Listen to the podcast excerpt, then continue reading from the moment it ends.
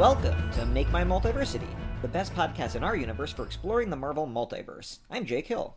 And I'm Elias Rosner. And this week we conclude the first part of the first war of the Annihilation Saga. Excelsior. Yeah. The Annihilation Saga, you say? Yes. What is this thing? I have never heard of it before. Uh, that's going to be rough because you're expected to talk about it for the next, like, hour plus.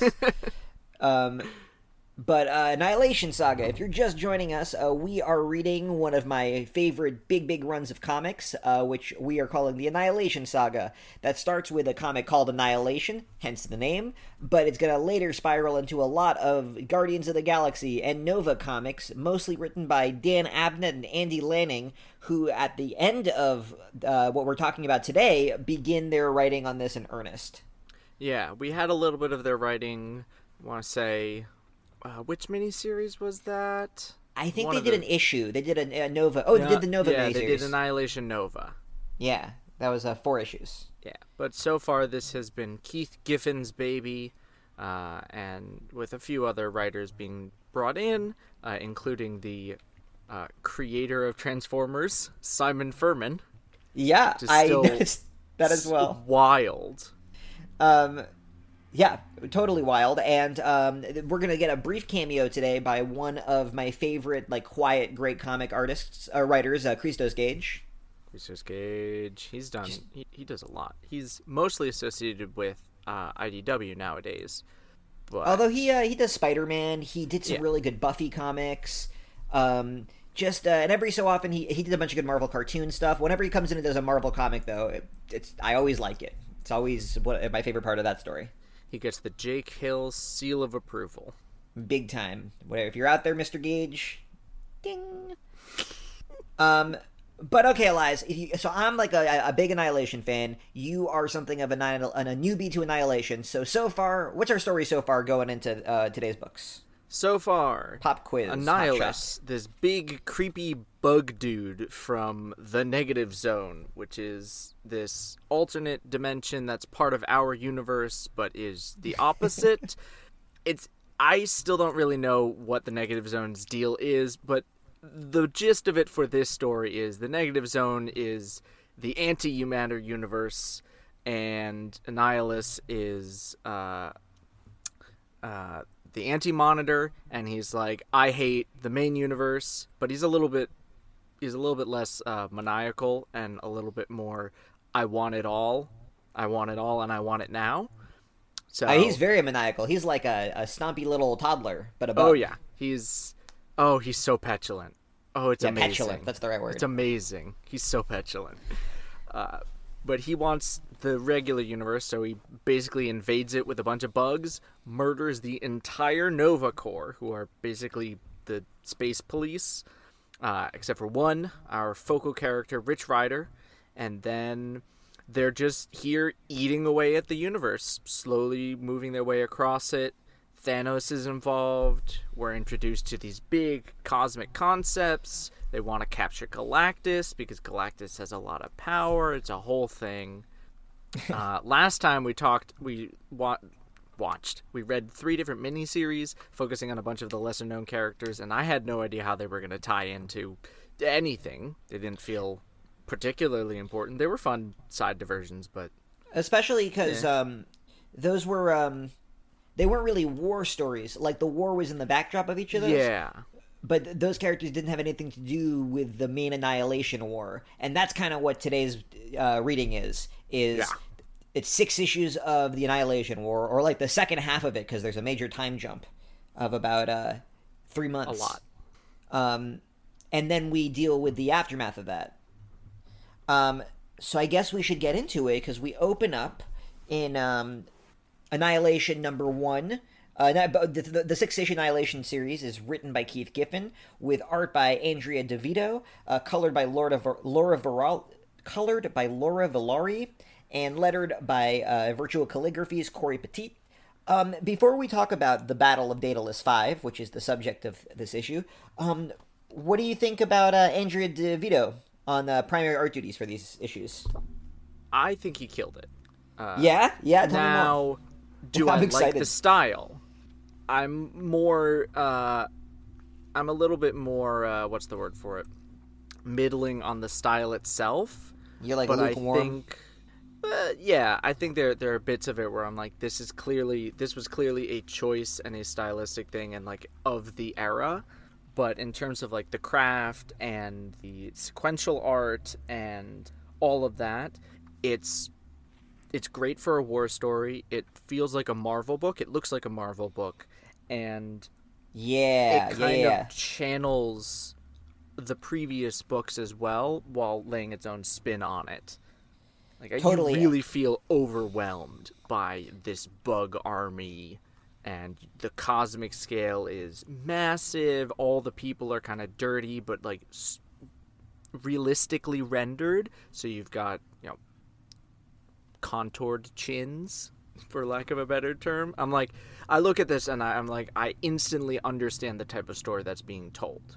Yeah, I mean, a lot of. I guess the the negative quality of, of the art that I'm picking up on is it's really busy when it doesn't have to be in times. I Yeah. feel like uh, Yeah. Marvel, uh, ten years after this, like really learned how to clean stuff up around the time that Hawkeye is coming out, and um, when Chris Samnee's work on Daredevil is getting some uh, popularity. They learn uh, not to put so many little lines all over everything. Yeah, this was definitely like an industry standard uh, choice.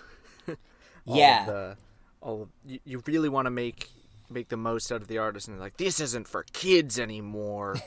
We're not just gonna have a circle and then slap on a primary color. But those can be Al- great. I mean, look Yeah. at all of Runaways currently. That's Yeah, I think that- basically that the style- style. and that style came way back into fashion after Yeah. after these books. The two things about the art that um, I find really striking, one of them is just that um, whenever there's like a moment, an opportunity for good design, uh, Di Vito crushes it. Like uh, when you see Galactus is all is in his prison with those like weird things over his eyes, those weird like bumpy sunglasses things Yeah. That was just totally freaky and there's no explanation for what galactus is supposed to be seeing or doing or what that device is but you just understand how terrifying it is no words need to be given Yeah. um, and the other thing that's so masterful about this is Giffen's an old pro. He's been writing comic scripts for uh, probably 30 years at this point. And um, the script is awesome. Just like every, you, there's a big panel when you need a big panel, and there's a small panel when you need a small panel. There's a full page splash when something needs the moment. But just uh, like the pacing of this is just somebody who does this as easy as breathing. I'm really critical of this when like when non-comics people are trying their hand at comics for the first time and they're like a really good writer otherwise uh, that sort of pacing is the stuff that they that takes uh, you years to learn and this is what it looks like when when it's like second nature this is so good Yeah. I I think it helps that also Keith Giffen is an artist. totally And so that's a great point Really understands what a page should look like kind of more intuitively so it could be like, okay, this is how much space you're probably gonna need to tell this. And the other artist could be like, no, I could probably do it in this, or I maybe I should give this more time to breathe, but you can feel you can feel the rhythm. And I, I think Giffen did a lot better writing here than he did writing the the Drax mini. oh i'm really interested to hear that do you want to talk about that like broadly or you want to get into it specifically and start talking about the battle of daedalus 5 Uh, let's let's start talking about it specifically. awesome so we're picking up um when we left last left off what was the annihilation day number at the end of the last part we read At the last and the end of the last part, we were technically at the day day 99 because I kept saying, "Oh, something big's going to happen on day 100," and I was wrong. Well, yeah, so we were waiting for day. Well, you're kind of right because now th- uh, this story picks up, and it, uh, we don't get a, a, like a day number right away. But the first time it's mentioned is in the middle of the battle, or sometime on the second day uh, that we're seeing of the battle, and it says that we're at Annihilation Day plus two hundred. Yeah. So it's yeah, now and been, that that caught me off guard because at the beginning I thought it was, I thought it was a lot earlier because they they were being very vague about it and they were kind of tiptoeing around. Oh, it's been six months, but they're touching on certain aspects that I'm like, what's going on? Where's the timeline? then they drop a date, and I'm like, oh, this is a lot farther f- forward. Yeah, and it it it feels kind of weird. It feels like a almost like there's a part of the story missing. Yeah, because so much has changed? Why? they made that choice because characters showed up and were interacting with each other, and I'm like, but weren't they just doing this? What Uh, about but- this? But I was thinking of how, in like in a movie, this would be such a strong storytelling decision if the whole early part of the movie is about the rumblings of war, and then suddenly we jump to the war has been raging for three months, and everybody's roles are different, their personalities are different, they look different, they have new scars, new relationships. They even have new coloring. Yeah. Uh, sometimes significantly new coloring, as Yeah. I'm sure we'll get. So uh, we got we're opening up, and uh, Richard Rider, who is the last Nova, uh, was last like we last saw him. He was scared of his power. He had just been injured in an early opening battle of the war, totally traumatized, and now he's commander of the entire United Forces of all the galaxy's troops. Yeah, and they're trying to fend off, you know, Annihilus as you do on Daedalus 5. It's it's actually day 206. Day 206. Yeah, day 206. But that's after the first battle that we get that timestamp.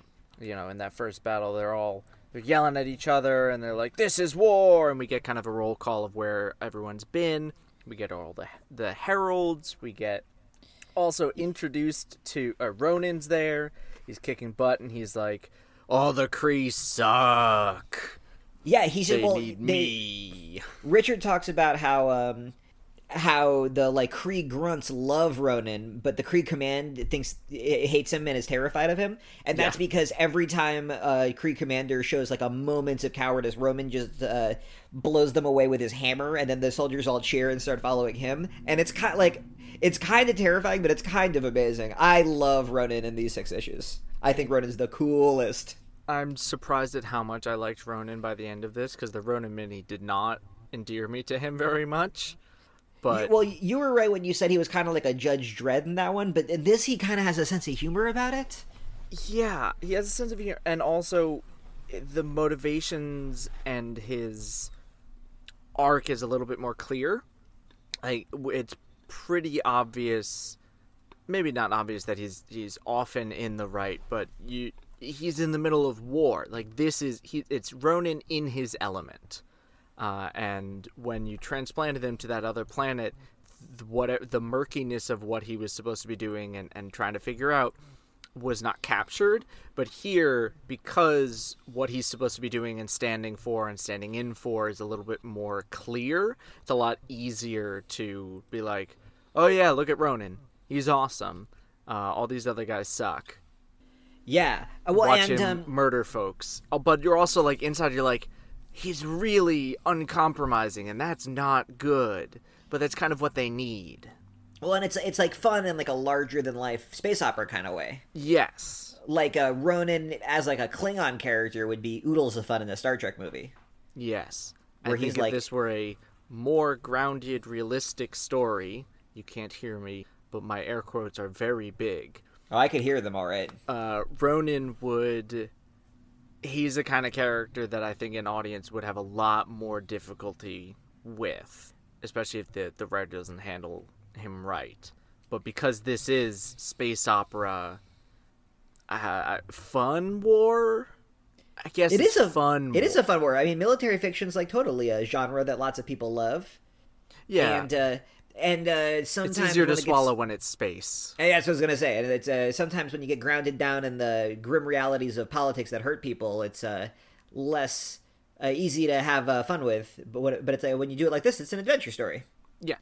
Um, also notable in the high command of the United Marvel races fighting against the bugs is our first look at a very famous, popular movie star character, and that is Peter Quill. Oh my god, he looks like the most generic sci-fi dude ever. I mean, to be fair, he kind of looks like the most generic sci-fi dude ever in like when he's Chris Pratt with a red leather jacket. He does, but this this is I, I took one look at Peter Quill. I'm like, that doesn't look like the Chris Pratt version. I'm fine with that. I know he's a very different character here. He also has like he's missing an eye. He's just got a robot eye.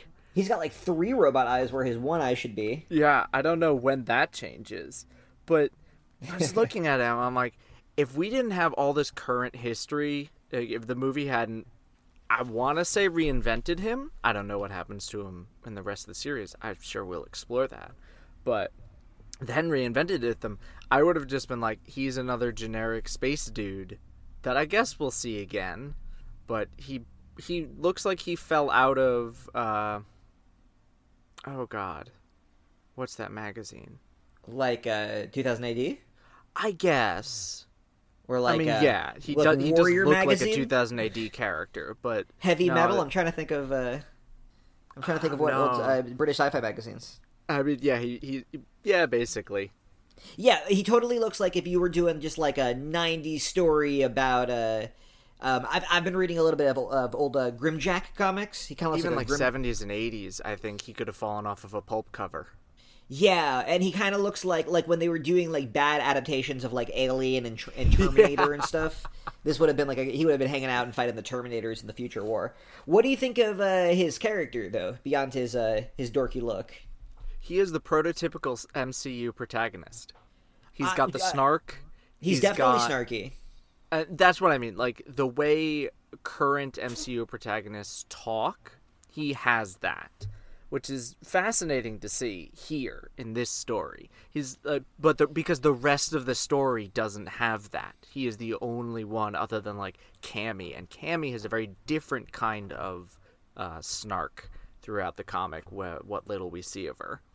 Yeah, although I think uh, the main thing I'm going to come back to as the big difference I see between uh, Star Lord as we meet him here and Star Lord as we meet him in the movies is right away Star Lord here is like weary. You feel like he's been traveling for a long time. This is not his first big galactic war. Um, and it's not in a way where he's still like having fun and like living this like young boy's fantasy of a space war. So sad. He's Yeah, a sad he's- boy. He's got jokes and he's sad and i you know that's a pretty classic character but really what he reminds me of is he reminds me of han solo when you meet him in mos eisley where he's like putting on a big like i've been from one end of the galaxy to the other kid and i've never any seen anything that make me believe in galactus is like what he sounds like to me Yeah, I think he has he has less cynicism than Han Solo, but he's more he's sad. He's more sad. He's, very very like, low energy. Like he's making all these jokes, but it's clearly a front. With Han, like you can interpret that a lot of the the bravado is a bit of a front, but you also feel that he believes him. He believes in that. With Peter, you're like you hear the jokes and you're like, this is definitely who he is, but he's really fighting to be present. Yeah, and I guess a he's gonna get a little closer to the movie version. But what I like is when you start him like this, there's such an interesting growth where he becomes he, he's like already a reluctant hero. He feels Yeah. like an out, a real outlaw, and like a like uh he's sick of the outlaw life. And then when he gets called to superheroing, it feels like um you really understand why he's so disenchanted with like uh, his freewheeling life and why he wants to start like having other people in his life in a way that I feel like the that the arc of the movies is more of a generic like little boy realizes that he that family is important. Yeah. And this is more like a, a cynical, jaded guy rediscovers like his uh, will to live, basically, and like uh, uh, starts uh, living with other people, mostly Rocket Raccoon, as we'll see. And I Um, mean, he has been basically fighting a war for half a year, plus whatever happened before that, which is all very mysterious here. I'm not sure if that was explored in comics before or if that was straight up Giffen going, he's now troubled. You Um, haven't yeah, seen been- him in 20 years. There's even um he shows up in the what the the Giffen written ongoing Thanos series that uh informs a lot of stuff that's going on here. Oh, I didn't know that. Um, there's like always more stuff to pick up, but I think this is a pretty clean jumping on point because like Yeah. a lot of that stuff is whatever. He was in jail. He had a sentient spaceship. He um fought a weird alien demon and like uh had to set a colony to self-destruct and killed a bunch of people and then he was on the run like like stu- you know exactly like he looks he was in those sorts of generic sci-fi adventures would have been made for some great 90s tv that w- it was not quite as interesting as farscape like like sub farscape Oof. Oof. Um, Brutal. I, I love Farscape, um, and I'm sure I would love Babylon 5. I should really watch Babylon 5 along with your reviews sometime. Elias writes great Babylon 5 reviews, you guys, and I've never watched that show. You Anyway. must watch it. It's on HBO Max in HD now. Um, that sounds scary, but I'm intrigued. I'm really intrigued. We'll talk more about this off the air. I have an idea. Um, anyway, you mentioned the Heralds of Galactus, and there uh, there are a bunch of them. And what I like is they are the big guns. Uh, there's like a lot of troops on the ground dying and getting slaughtered by bugs, and there's only a couple of Heralds of Galactus, but each of them are like, you know, punching way above oh, the weight class of one guy, flying through space. They're the Air Force. They're doing bombing missions. They're just like I, another thing I like about this is how you understand how superheroes could be like a resource in a desperate war like this. Yeah, I love how there's there's just the, this line from Richard, and he's like, "We were fighting a 2D war, but now we're fighting in 3D." That's all I could hear. I'm just like, okay, so they put on their red and blue glasses, and suddenly they were able to figure out how to do planetary missions. That would be um that would be a cool addition to his costume, I think. A little 3D glasses. He's already got this like battle vest to let you know things are serious. Yeah, oh yeah. His battle vest and his uh, floppy helmet. Um, next in the core group of um, our heroes in this war is Drax and Cammi, who are still around. And what's interesting to me is that uh, we went from Drax seeming like a really heavy hitter to now Drax is just like a guy with knives. He's killing a lot of bugs considering, and he's like not getting murdered is a huge accomplishment. But he's not one of the heralds of Galactus or Nova or something. He's like uh, small potatoes in this army. Yeah, I mean, it, there's not much he can do other than take out a lot of people. Or yeah, bugs. and it's it, it reminds me a little bit of um, the Captain America scenes in the first Avenger movie. In Yeah. the God, that's that's so confusing to say. The in the Battle of New York at the end of the first Avengers movie, how like Thor and Iron Man and Hulk are like doing insane things, and Captain America's like fighting like six or seven guys, and you're like, oh damn, I, I couldn't even fight one guy. And Cap is you go. Cap. Yeah, that's what Drax feels like. He's fighting a couple of guys, and that's real cool. Um, Cammi Yeah. serves no purpose in this war, she, but I kind of like her as just like a refugee kid who got caught up because she had nothing better to do. Yeah, I think maybe because I don't know if she showed up anywhere else in any of the other Giffen stuff or whatever, but she's really superfluous. Yeah, you have this. read. She's not frustrating, but she's superfluous, and I never got like Giffen knew what to do with Cammi. Like he was kind of stuck with the character, didn't want to kill her off, which I like that move. I think killing Cammi off for whatever pathos would have been a terrible, terrible choice. But Um, she's still anything. nothing to do. You haven't missed anything. You have so far read every issue that Cammi has appeared in Marvel Jesus, Comics up to this point. That's horrible. I think you're absolutely right. I think he thought she was a good idea, and then he was like, "Oh, but it turns out I don't have a good idea." And then he kind of writes her off at the end of this story. We'll talk about where she ended up briefly in a little bit. Um, yeah. finally, the last member of our core squad in the War Command is Gamora, who um, last we saw, saw she was leading like a gang of bad girl criminals on like some dusty planet. And now she's the uh, head of like yeah. Black Ops intelligence, and she's like a super spy. And she's hooking up with Nova, and they kind of like uh, share a tent, and Star Lord's there too. They kind of have like a uh, clearly uh, Nova and Gamora have like a physical relationship, and Star Lord is kind of like sitting on the edge of the bed a lot of the time, right? You get the vibe. Yeah. There's like a lot of Star Lord coming into their uh, room when they're uh, not dressed and just kind of like not looking too carefully and sitting in a chair and they're having like a long naked conversation with them, and I like it. I think that's a great dynamic. Oh, Star Lord. I also It's always so sad. I really buy into uh, Nova and Gamora's relationship here. Weirdly, Yeah, it's it does come out of nowhere, but that's also because it's clearly established that it's been like a hundred days and we just haven't seen and so this is just where they're at and Giffen sells where they're at very well. Uh, and it's not like it's this deep bond of longing across the ages. It's it feels like it's not a not a relationship of convenience, but because the war is here, they're finding the this connection and the value in this connection. Yeah, something I, I think sometimes about. I'm a big wrestling fan, and sometimes I think about how uh, wrestlers always are getting married to other wrestlers, and you're always hearing rumors about wrestler romance and and whatnot. Mm-hmm. And I think part of it is just like when you're living a very odd lifestyle that takes you on the road a lot, and you're traveling in wrestling's case for shows and whatever. You're just naturally going to. It's it makes a lot more sense to get romantically involved in somebody who understands and shares that weird lifestyle. Mm-hmm.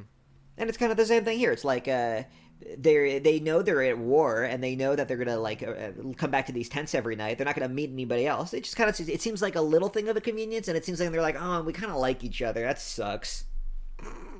Which I think is a fun relationship dynamic. And I also like how um, this plays into Gamora's characterization. Uh, which we'll see more of later, and if you go back to like her '70s comics, where she's just got a real thing for good guys, kind of like Catwoman, Mhm. where she's just like, uh, "Oh, he seems nice. I should totally uh, date him and treat him like shit." Um, and um, and she does that a lot uh, in the '70s with Adam Warlock, and she's doing. She's got kind of a similar relationship here with Nova. Um, Yeah. And um, yeah, it just seems like really uh, they they give and take in equal measure. It seems like a very equal relationship. Yeah, and she looks.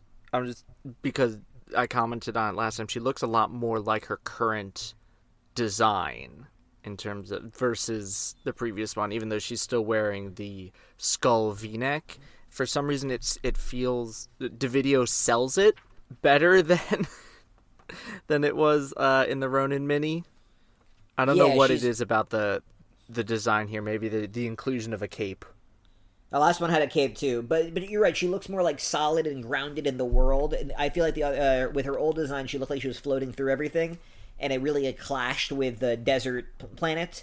And here, for whatever reason, Di Vito can just uh, draw her, and she still looks like ridiculously dressed, but at least she looks like a ridiculously dressed person, and not like a cartoon character in a non-cartoon world, which is what I thought she looked like in the running series. Yeah. Hello, podcast listeners. We're the hosts of the DC3 cast. I'm Zach. I'm Vince. And I'm Brian. Each week, we discuss most of the new releases from DC Comics, focusing mainly on Rebirth, Wildstorm, and Young Animal. We also look at the news of the week, discuss the film and television adaptations of DC material, and dig into industry rumors. We've also had a number of DC creators on our show, like Scott Snyder, Jim Lee, Christopher Priest, Steve Orlando, and Joshua Williamson. So, if you like Borat jokes, My My wife. bad to end Dio impressions, This is bad? What the f? and an in-depth look at DC each week, join us every Wednesday morning at multiversitycomics.com, Apple Podcasts, or your podcatcher of choice. Come get Jurgens with us. that's our primary cast. Uh, but at the beginning of, of this this issue, there's a lot of fighting. There's a lot of talking. I was very shocked by kind of the progression of things and which characters were still alive. Like we keep intercutting between the fight on the ground.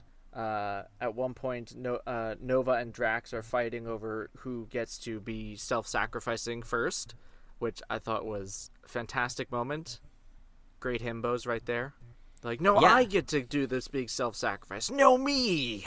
Yeah, and that's great. Uh, that's great, like war fiction stuff, right? That's the kind of uh, those are the genre beats of like uh, the soldiers arguing over who gets to be more heroic and be more loyal and look out for the squad. And it's also fun because uh, last time we saw Drax and Richard, it was uh, their, their relationship was not equal. Uh, Richard was seemed like such a neophyte. Drax seemed like such a veteran, and now Drax is working for Richard. Totally has his respect, but he re- but also there's the I but I remember you before you were a cool general thing.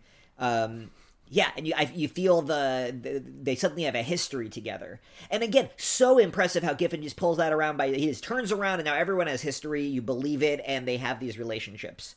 Yeah. The Avengers movies never pull that off with the Avengers characters. It, like you go from the first movie to Age of Ultron, and you're like, oh, these guys are solidly co-workers, and these guys feel like real battle forge companions in uh, in Annihilation. Well, I was gonna say I don't know how the the Avengers had what two team ups, one in each movie, and it took Um, it took uh, spoilers the death of Phil Coulson to bring them together in that first movie, even though Thanos was sending his people to Earth to fuck him up. I'm saying, as we will uh, ta check in on towards the end of this episode, um, Avengers can get fucked. This is this Guardians team is where it's at. These are these are the heroes I want defending me.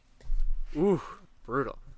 So after Drax and Richard, you know, fight over who gets to die first, uh, they both survive, but there's a nice big explosion scene. Uh, Firelord breaks onto breaks into the uh, Queen ship, uh, the Queen uh, Extripia. I think I'm pronouncing that right. Uh, Yeah, sure, why a not? Badass line, which also made me scratch my head. Like, why did he need to put "ladies" in quotation mark? I don't I'm sure there's. I think there's a linguistic reason for that rather than like a xenobiology reason, but I'm not sure. I don't know, but it was still, it, it had the intended effect of being that that one line stinger right before a giant explosion. uh, and then we cut back to uh, Annihilus basically being like, Annihilus is love, Annihilus is life, uh, and yelling at Thanos. He keeps calling everything intolerable, which is amazing. So this this is how I hear Annihilus's voice. Intolerable. I was about to say, do you hear him as Skeletor? Because that's a real Skeletor voice. yeah. Oh wow, I think I just put the mic. Sorry, everyone. Yeah, who was the original voice of Skeletor? That dude was impressive. I have no idea.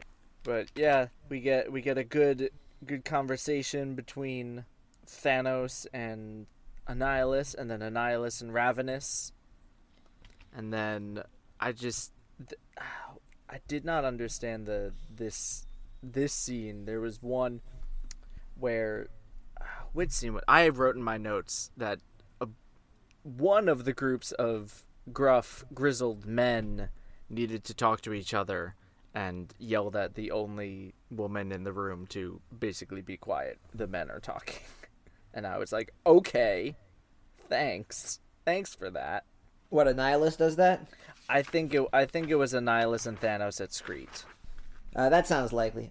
Oh yeah, and they do say uh, Annihilus does say intolerable a lot, but that's a great, uh, great little toddler stompy thing for him to say. Oh no, it was Annihilus and Ravenous yelling at his queen. Uh, the queens were talking, and Annihilus is like, "Silence! Um, I need yeah, to growl at Ravenous more." those guys, those those guys aren't very nice. No, Annihilus and. Ravenous. Uh, how did you feel about uh, by the end of all of these issues? How did you feel about Ravenous? I think uh, at this point he's starting to feel like a more solid villain. Uh, Definitely only- by the end of this. If only through like sheer persistence, right? Yeah, like there's no reason he should have made it this far, but he does, and he's kind of he's not a kingmaker. He's not like he's not smart. He's he's basically just a kind of uh, solid general who happens to make it to the end, and so is heir to the throne.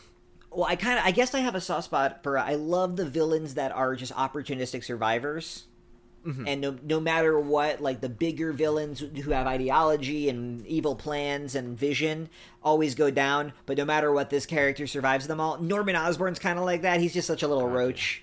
Yeah, Um, he he really is just a little roach. And um, I'm trying to think of like uh, the the enforcers, any henchmen, the wrecking crew, any henchmen that are like jumping from one master to another. And he's like, "Yes, yes, I serve you now." That, that's that's so Ravenous's vibe. Yeah. Oh yeah. He has no vision. He just wants to kill people and steal superpowers and chomp on stuff with his big grinning teeth. And he doesn't care who's gonna give him permission to do it. He just wants permission. Yeah. oh, Um, Ravenous. He's at but at the start here he's kind of just there. I didn't I wasn't even I didn't even give Ravenous a second thought. I'm like, "Oh, I guess he'll show up, do some fighting, etc., etc. It'll be fine." Uh, and then we cut back to more Peter Quill and Richard Rider bonding. Nice, nice stuff. Nice stuff. We get our Drax and Cammi scene. Well, we won't see Cammi again for I don't know, 30 pages, 40. Uh, after although when Dra- Cammi's like ah, you can't fool me. The only reason you're fighting at this war is to get at him, at Thanos. And it's just a beat and then he smiles, "Clever girl." I'm like, is Cammi a velociraptor now? That'd be cool. She could That team up with the run cool. with the Runaways. A were always use- velociraptor, maybe? Space velociraptor. There we go. There we go. That's a plot. That's a plot right there. That sounds like a you'll team her up with Gert or uh, and Chase. I, I can see it. I can see a version of this comic. Yeah. But I'm. So we find out that Extirpia survived the explosion and is now captured by the good guys, and they're trying to get as much information as they can out of her. Uh, and she basically just sits there and taunts them with the knowledge that Galactus and the Silver Surfer were taken down. Oh man, and then we just get like a killer sequence of Galactus fighting, having like a fist fight with Aegis and Tenebrous, who we were introduced to uh, in the Silver Surfer uh, miniseries last episode. Yeah. and and they're like not. We actually learn a lot more about them by the end of uh, the series, but they're not Celestials, but they're basically Celestials. They're just like a different breed of chaos celestials and they just have a huge fisticuffs fight in space like punching through rubble and planets and space stations and you just see like ships flying away from them and galactus is just vomiting in like pink energy beams it's the, it's so cool. It's like the coolest Godzilla stuff. I've never and no Marvel movie has ever done anything close to a fight like this. No, and it's not even that long, which makes it even better. You you feel just how outclassed Galactus was, which You get the feeling he could take one of these guys, but not both of them. yeah, but like you think Galactus was outclassed, not defeated, not sent away. Like the Fantastic Four have beaten Galactus, but nothing like this. This is Galactus getting his clock cleaned. He like gets some good punches and everything, but yeah, he just gets like smashed and lasered. And at one point, there's like a little bit of a like drifting DDT into a planetoid and blows up some pyramids. Yeah, and then Thanos shows up to smirk because that's all he's good for. That's a specialty. But yeah, so the big the big deal is um Annihilus now has Galactus and it and it turns out this has been Thanos' plan all along is he is going to figure out how to part Galactus with the power cosmic, which lets Galactus do all the crazy stuff that he does.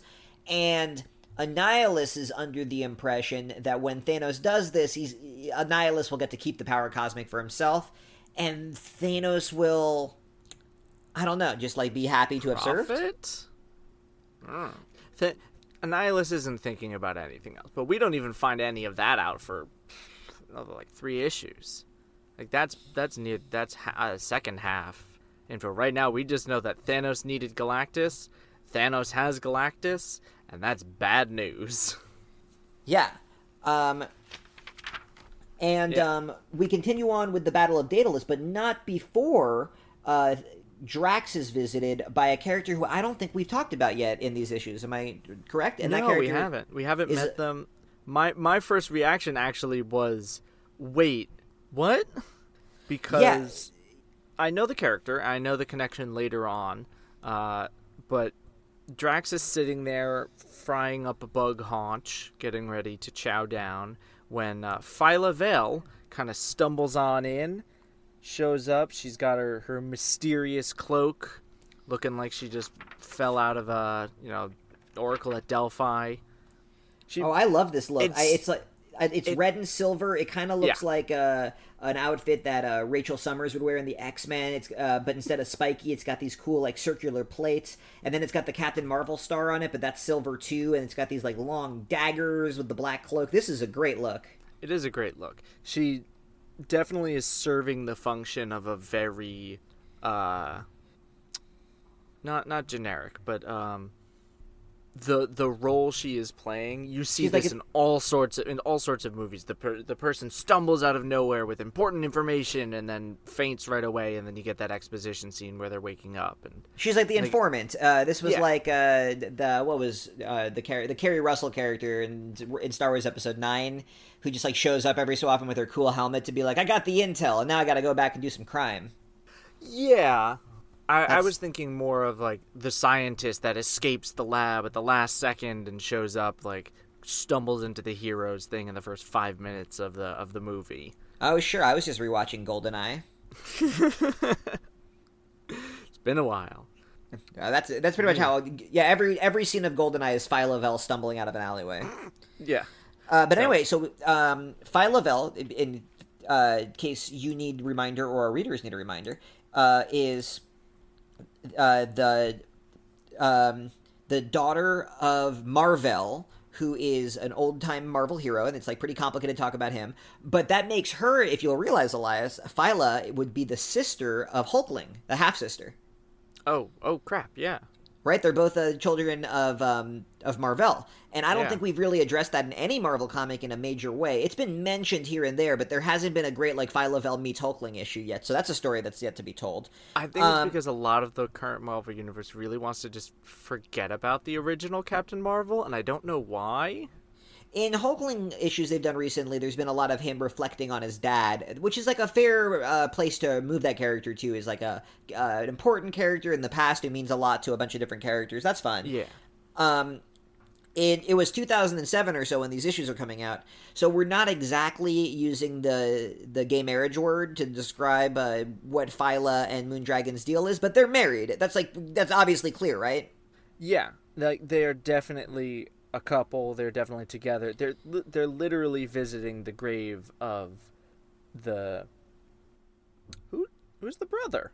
I'm reading the caption. Uh, Phyla-Vell Phyla-Vell's Uh, father and brother. I didn't know Genis a. Vell is uh was the Captain Marvel of the very early 2000s. There's another another another Captain Marvel. Yeah, I'm actually going to tell this story since you're bringing it up and it's crazy. Um, I believe it's Peter David, right? So uh, there's there is a uh, bet going on at Marvel in the early 2000s between Bill Jemas, Peter David, and um, one other like weird Marvel guy in those days. And basically, they all bet that they could do a mini series that was like their dream mini series, and whoever gets the most sales, the book gets to continue. Uh huh. One of those books is the worst thing that Marvel has maybe ever published, which is Marvel. I was gonna say, oh, as soon as you said Bill Jemas, I'm like, oh no. One Oh, of them no. is um, called Ultimate Adventures, and it's a really just like lazy uh, snooze fest of a Batman pastiche set in the Ultimate Universe. And one Uh-huh. of them was Peter David's idea for a Captain Marvel reboot. And what's funny about it is that's the kind of thing that Marvel would definitely publish today. Maybe not that specifically, but like a creator coming in and being like, "I have an old favorite. I want, I want to." Try to make this work with like a whole new uh, twist. I think Marvel of today would love a uh, pitch like that and Peter David introduced Genis-Vell, who is the son of um, Captain Marvel, and Phyla is introduced in that series, Oh, and that's where that's where and, she's that, from, and so that series continued. and that's the one that ended up continuing. And I think it got like a good thirty-ish issues. Well, because so I had I just had like a my my brain went wait what trying to place all the Captain Marvels. So we have the original Captain Marvel, Marvel, and then Ve- Vell is the last name of the family, so Mar Yeah. is the dad, and then he's got um, uh, his son Genis and his daughter Phyla, and so then does got Genis take over right after? after or- Captain Marvel dies. No, no one is. Well, Monica Rambeau uh, takes Yeah. on the name of Captain Marvel for the eighties. Okay, so she was she was the much earlier one. Yeah, and then in the '90s, um, I don't know Monica Rambeau's history well enough, but at some point she stops going by that name and starts going by Photon. Um, and she becomes kind of a forgotten character, and that's around the time that the Genis-Vell story picks up. Gotcha. And um, at this point in the Marvel universe, I Genis is dead, Mar is dead, and Phyla is the one who would next carry the mantle. And there's going to be a lot of talk about that in, in stories to come. But as we know, Carol Danvers, who was a close friend of Marvel, takes the name. And again, there has never been a story about Phyla and Carol having like a confrontation about that. Well, it seems like Phyla didn't really care. Like like she she accepts the the title, but especially in this story, it seems like the mantle is not that important to her. I- I'm gonna go ahead and say that the the real reason uh, we haven't seen a lot of those stories is like lingering homophobia, because um, Probably. because the only if you include Phyla, you're gonna include Moondragon, and they're gonna be a lesbian couple. Um, because again, like you were just saying, they're going to like visit the graves of one of their families. That's not something you do on a first date. Like they're, they're married. Uh, yeah. they're in this relationship for the long haul. And um, when they did the Guardians movie, you will see that Phyla and Moondragon are like integral founding members of the team, and they're like huge to their identity, and they just get completely written out. And they got written out of the comics too. They got uh, unceremoniously killed off in a pretty uh, forgettable story. And uh, more recently, uh, versions of them have been brought back, but they're like their continuity is so fucked with that now we're doing a lot of uh, repair, emergency repair stories of uh, Yeah. how badly we hurt, and that was all done with negligence of the movies not wanting to put a gay couple uh, front and center. I would go so far to venture. Especially if Would- Ike had anything to say about it. Wouldn't uh, strain the credulity, is all I'm saying, right? Yeah. Yep. But to make a short story long, the Phyla-Vell stumbles on saying Thanos uh, has Moondragon, telling Drax why Drax because Moondragon is Drax's daughter. The Heather, I Yeah, which you we talked about that. You knew that, right?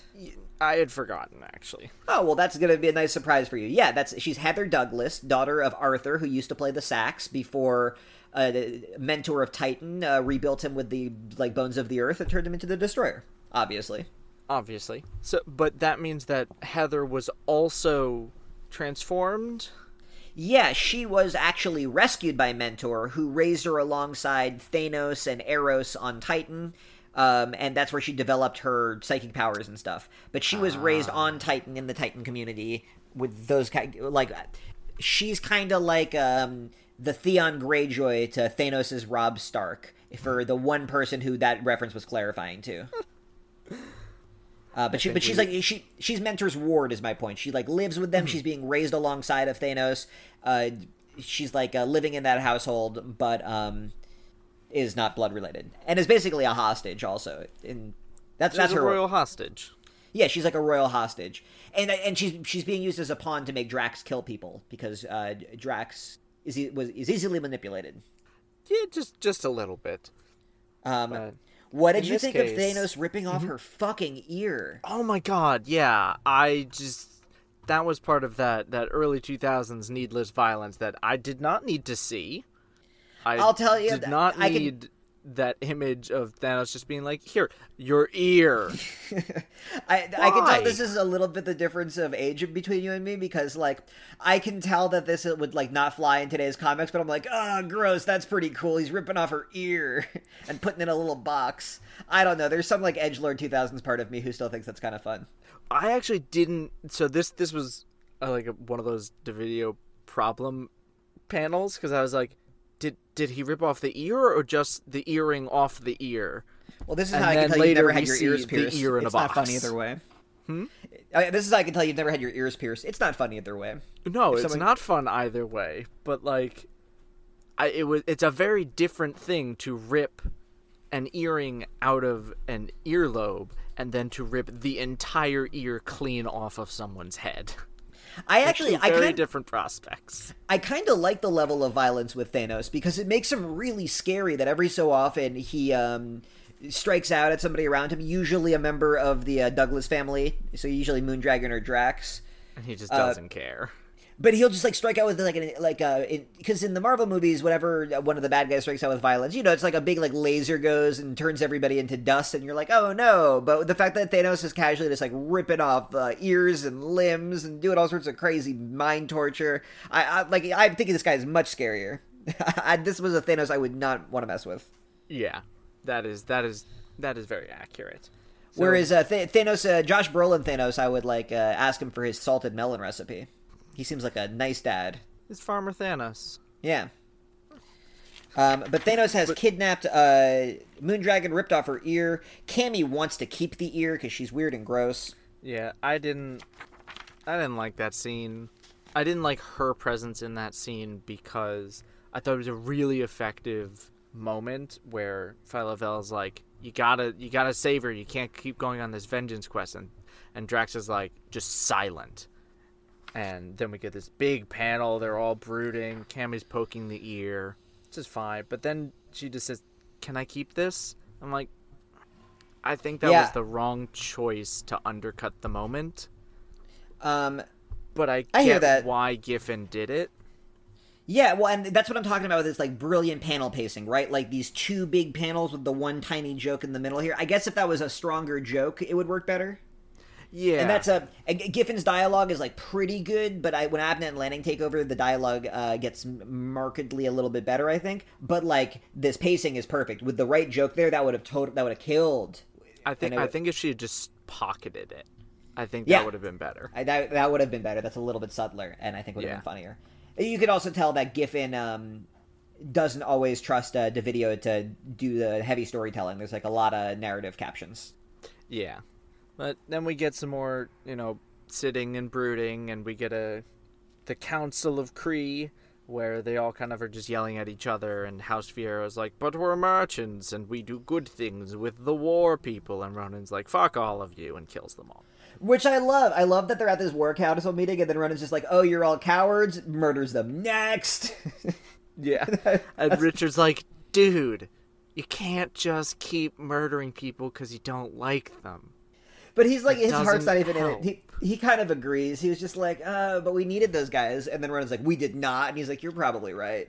We didn't need them, but we would like to not lose everyone else. And everyone's But- so everyone's so mean and snarky here. It's good. Yeah, and then we get the the reintroduction of the final piece of those miniseries from before, Praximagora and Kl'rt. Yeah, and I'm happy to see them here. I actually, I think Praxagora's um, design is like weirdly stands apart. From, she's so much cartoonier than the rest of them. Super-Skrull too is pretty cartoony. Yeah, he's always been kind of cartoony. Yeah, well, he's got like stretchy powers, which never helps. Um, they end up not leaving such an impact on this overall story. They kind of show up and then they leave. Yeah, pretty much. I don't know why they needed to be here. I guess there were like a couple moments that were. Pra- Praxagora really gets nothing to do. Uh, Kl'rt gets a few more things. Uh, Kl'rt and Ronan basically have have that bro tension the entire time. That's Yeah. that's his role is to provide some some Skrull tension because he is representative of well the Skrulls have been basically destroyed. Yeah, and I, I like their why. their odd couple pairing where um, Yeah. they're historic enemies, but they they've met each other in battle so many times that they kind of respect each other, and now they're forced to be like brothers in arms. That's that's like fun stuff. They don't do a lot with it, but No. it's there and it's fun. It's there, and we get a recap of the of the important bit of that Kl'rt Super Scroll series. Literally, it was two panels, and that was all that mattered. Um, But then is fu- dead. He's in a he's in a cask. but then they're interrupted by the uh, arrival of Ravenous, and he's got with him uh, Terrax the Tamer, uh, Paibok the Power Skrull, the Super Adaptoid, and what looks like a click a clack bug warrior, all infested with like mind control centipedes. Yeah, and the the bug warrior is named the Delinquent, or also uh, uh, the the terrible infant or l'enfant terrible.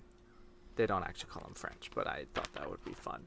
Uh, I only know this because I looked at the there was a data page in my in the trade that told me his name and bit of his backstory.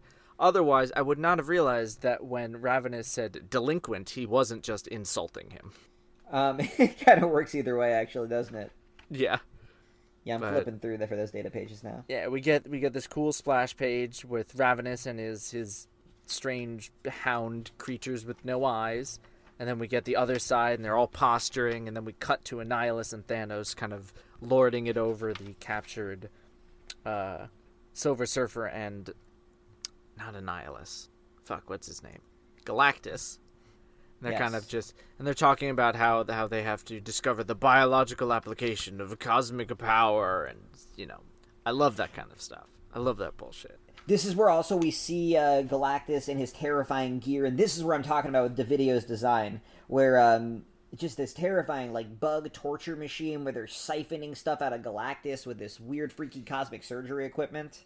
Yeah, Um, but then with the arrival of Ravenous, with the arrival of Annihilus, with his big Galactus torture machine, like the battle kicks off, and now it's the a- whole. Th- yeah. yeah, big pages, lots of violence. Every other page is a splash page. Uh, lots of introductions and yelling your name and yelling the names of your powers. Oh, the introduction splash page I thought was really effective. It's the kind of thing you can only do in comics. You've it's this big battle. It's really chaotic, but Giffen help. Giffen just drives your eye through through it. Cory Petit did a great job with The Di Vito, you mean? Hmm. Di Vito, you mean? Well, Di Vito too, but I'm, I mean specifically with the dialogue. The dialogue drawing you from top to bottom in terms of the time. I see. I see.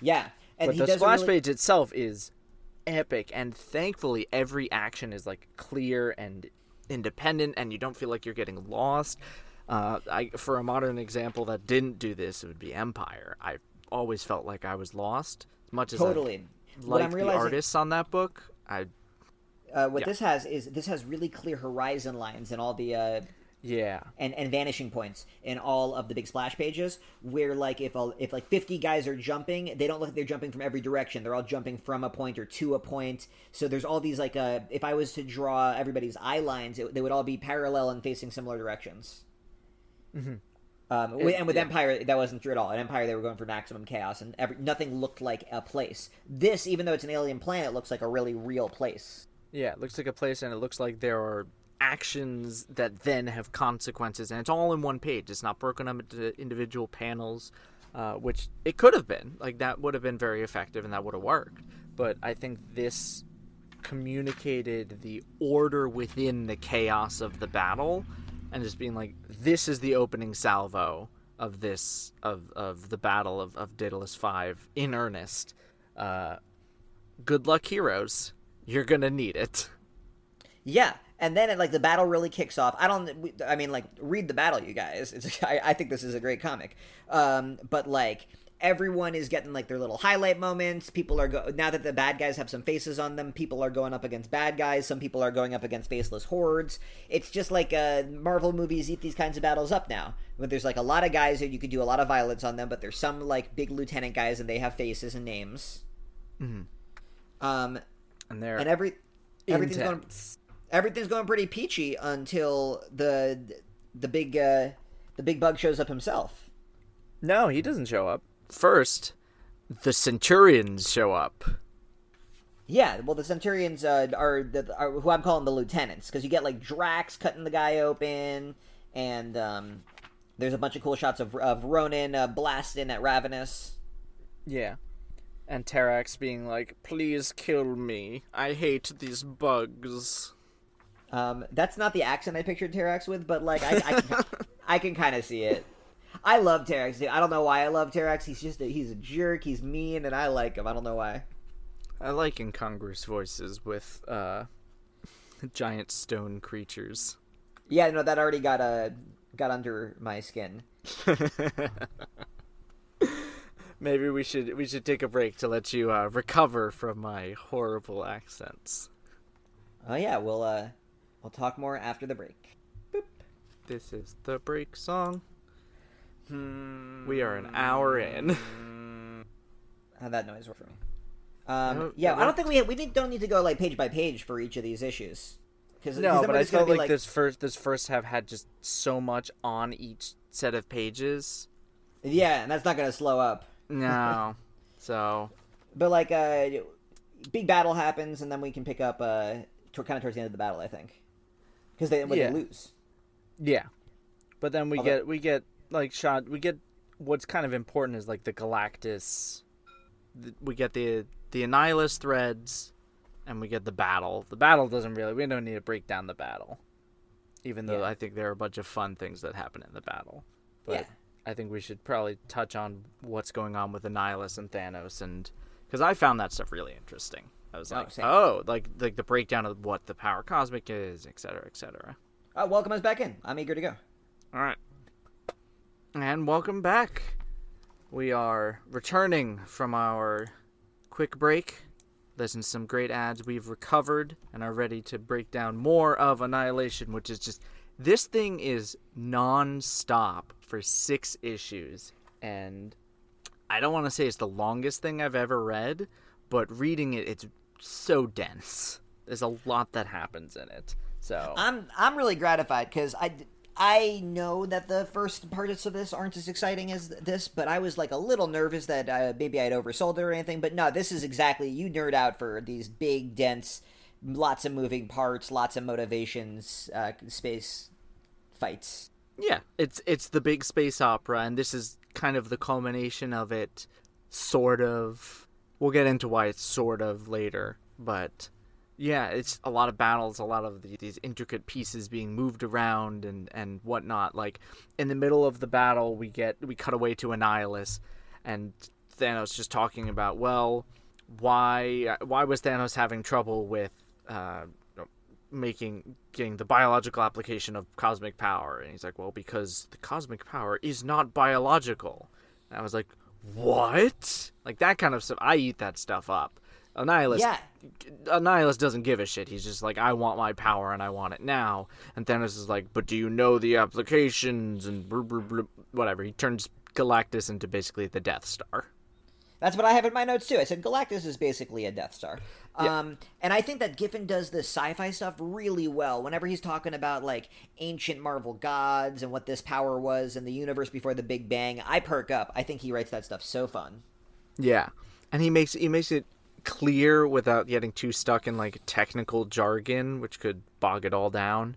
But he keeps it enough so you feel the kind of like the mystery of it. Well, it Very feels nice. like uh, where science and mysticism become one thing, Yeah, uh, which is what But- Galactus should feel like. It's like a great tone for writing a Galactus story. yeah. And the Battle of Daedalus Five rages on. In the middle of it, Kl'rt survives, comes back to life somehow when And nobody's the really sure. blow up. Yeah, he gets rebooted by the explosion.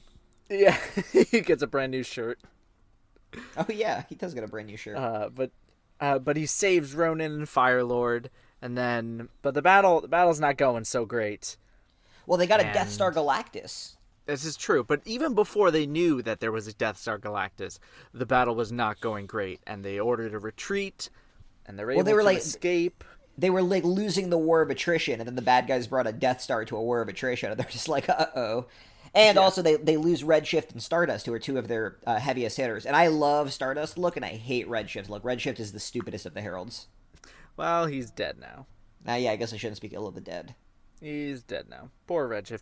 Uh, you know that line where is like where uh, Richard can't remember Redshift's name, which Yeah. excellent line. Like that was some great maudlin like space angst. Sure, yeah, yeah. I yeah. also could not remember Redshift's name in my notes Oh man, so uh, when he first imitating life. appeared. I wrote. I think I wrote. Uh, no, I wrote Redshift, but I could not remember the name, and I was like, "R- red, red, red, red, red. I had to scroll back up to find him. But speaking of things having major shifts, um, the tide of the battle goes very poorly, and basically they have to do a full retreat as the annihilation wave like just eats Daedalus Five. Yeah, pretty much. And Drax stays behind to murder some bugs, and leaving Cammi to do basically the only other thing she seems to be good at in the series, which is yelling Drax's name uh, and being like, "No, let me be with him." Still, Drax jumping into that horde of bugs is pretty cool, huh? Oh yeah, like it's a cool moment, and it's also I think it is a, good payoff of earlier in the series where he and Richard are fighting over who gets to get do the noble sacrifice, and here he gets to do the noble sacrifice instead of Rich. Yeah, and Rich has to leave him because he's more important to the war effort.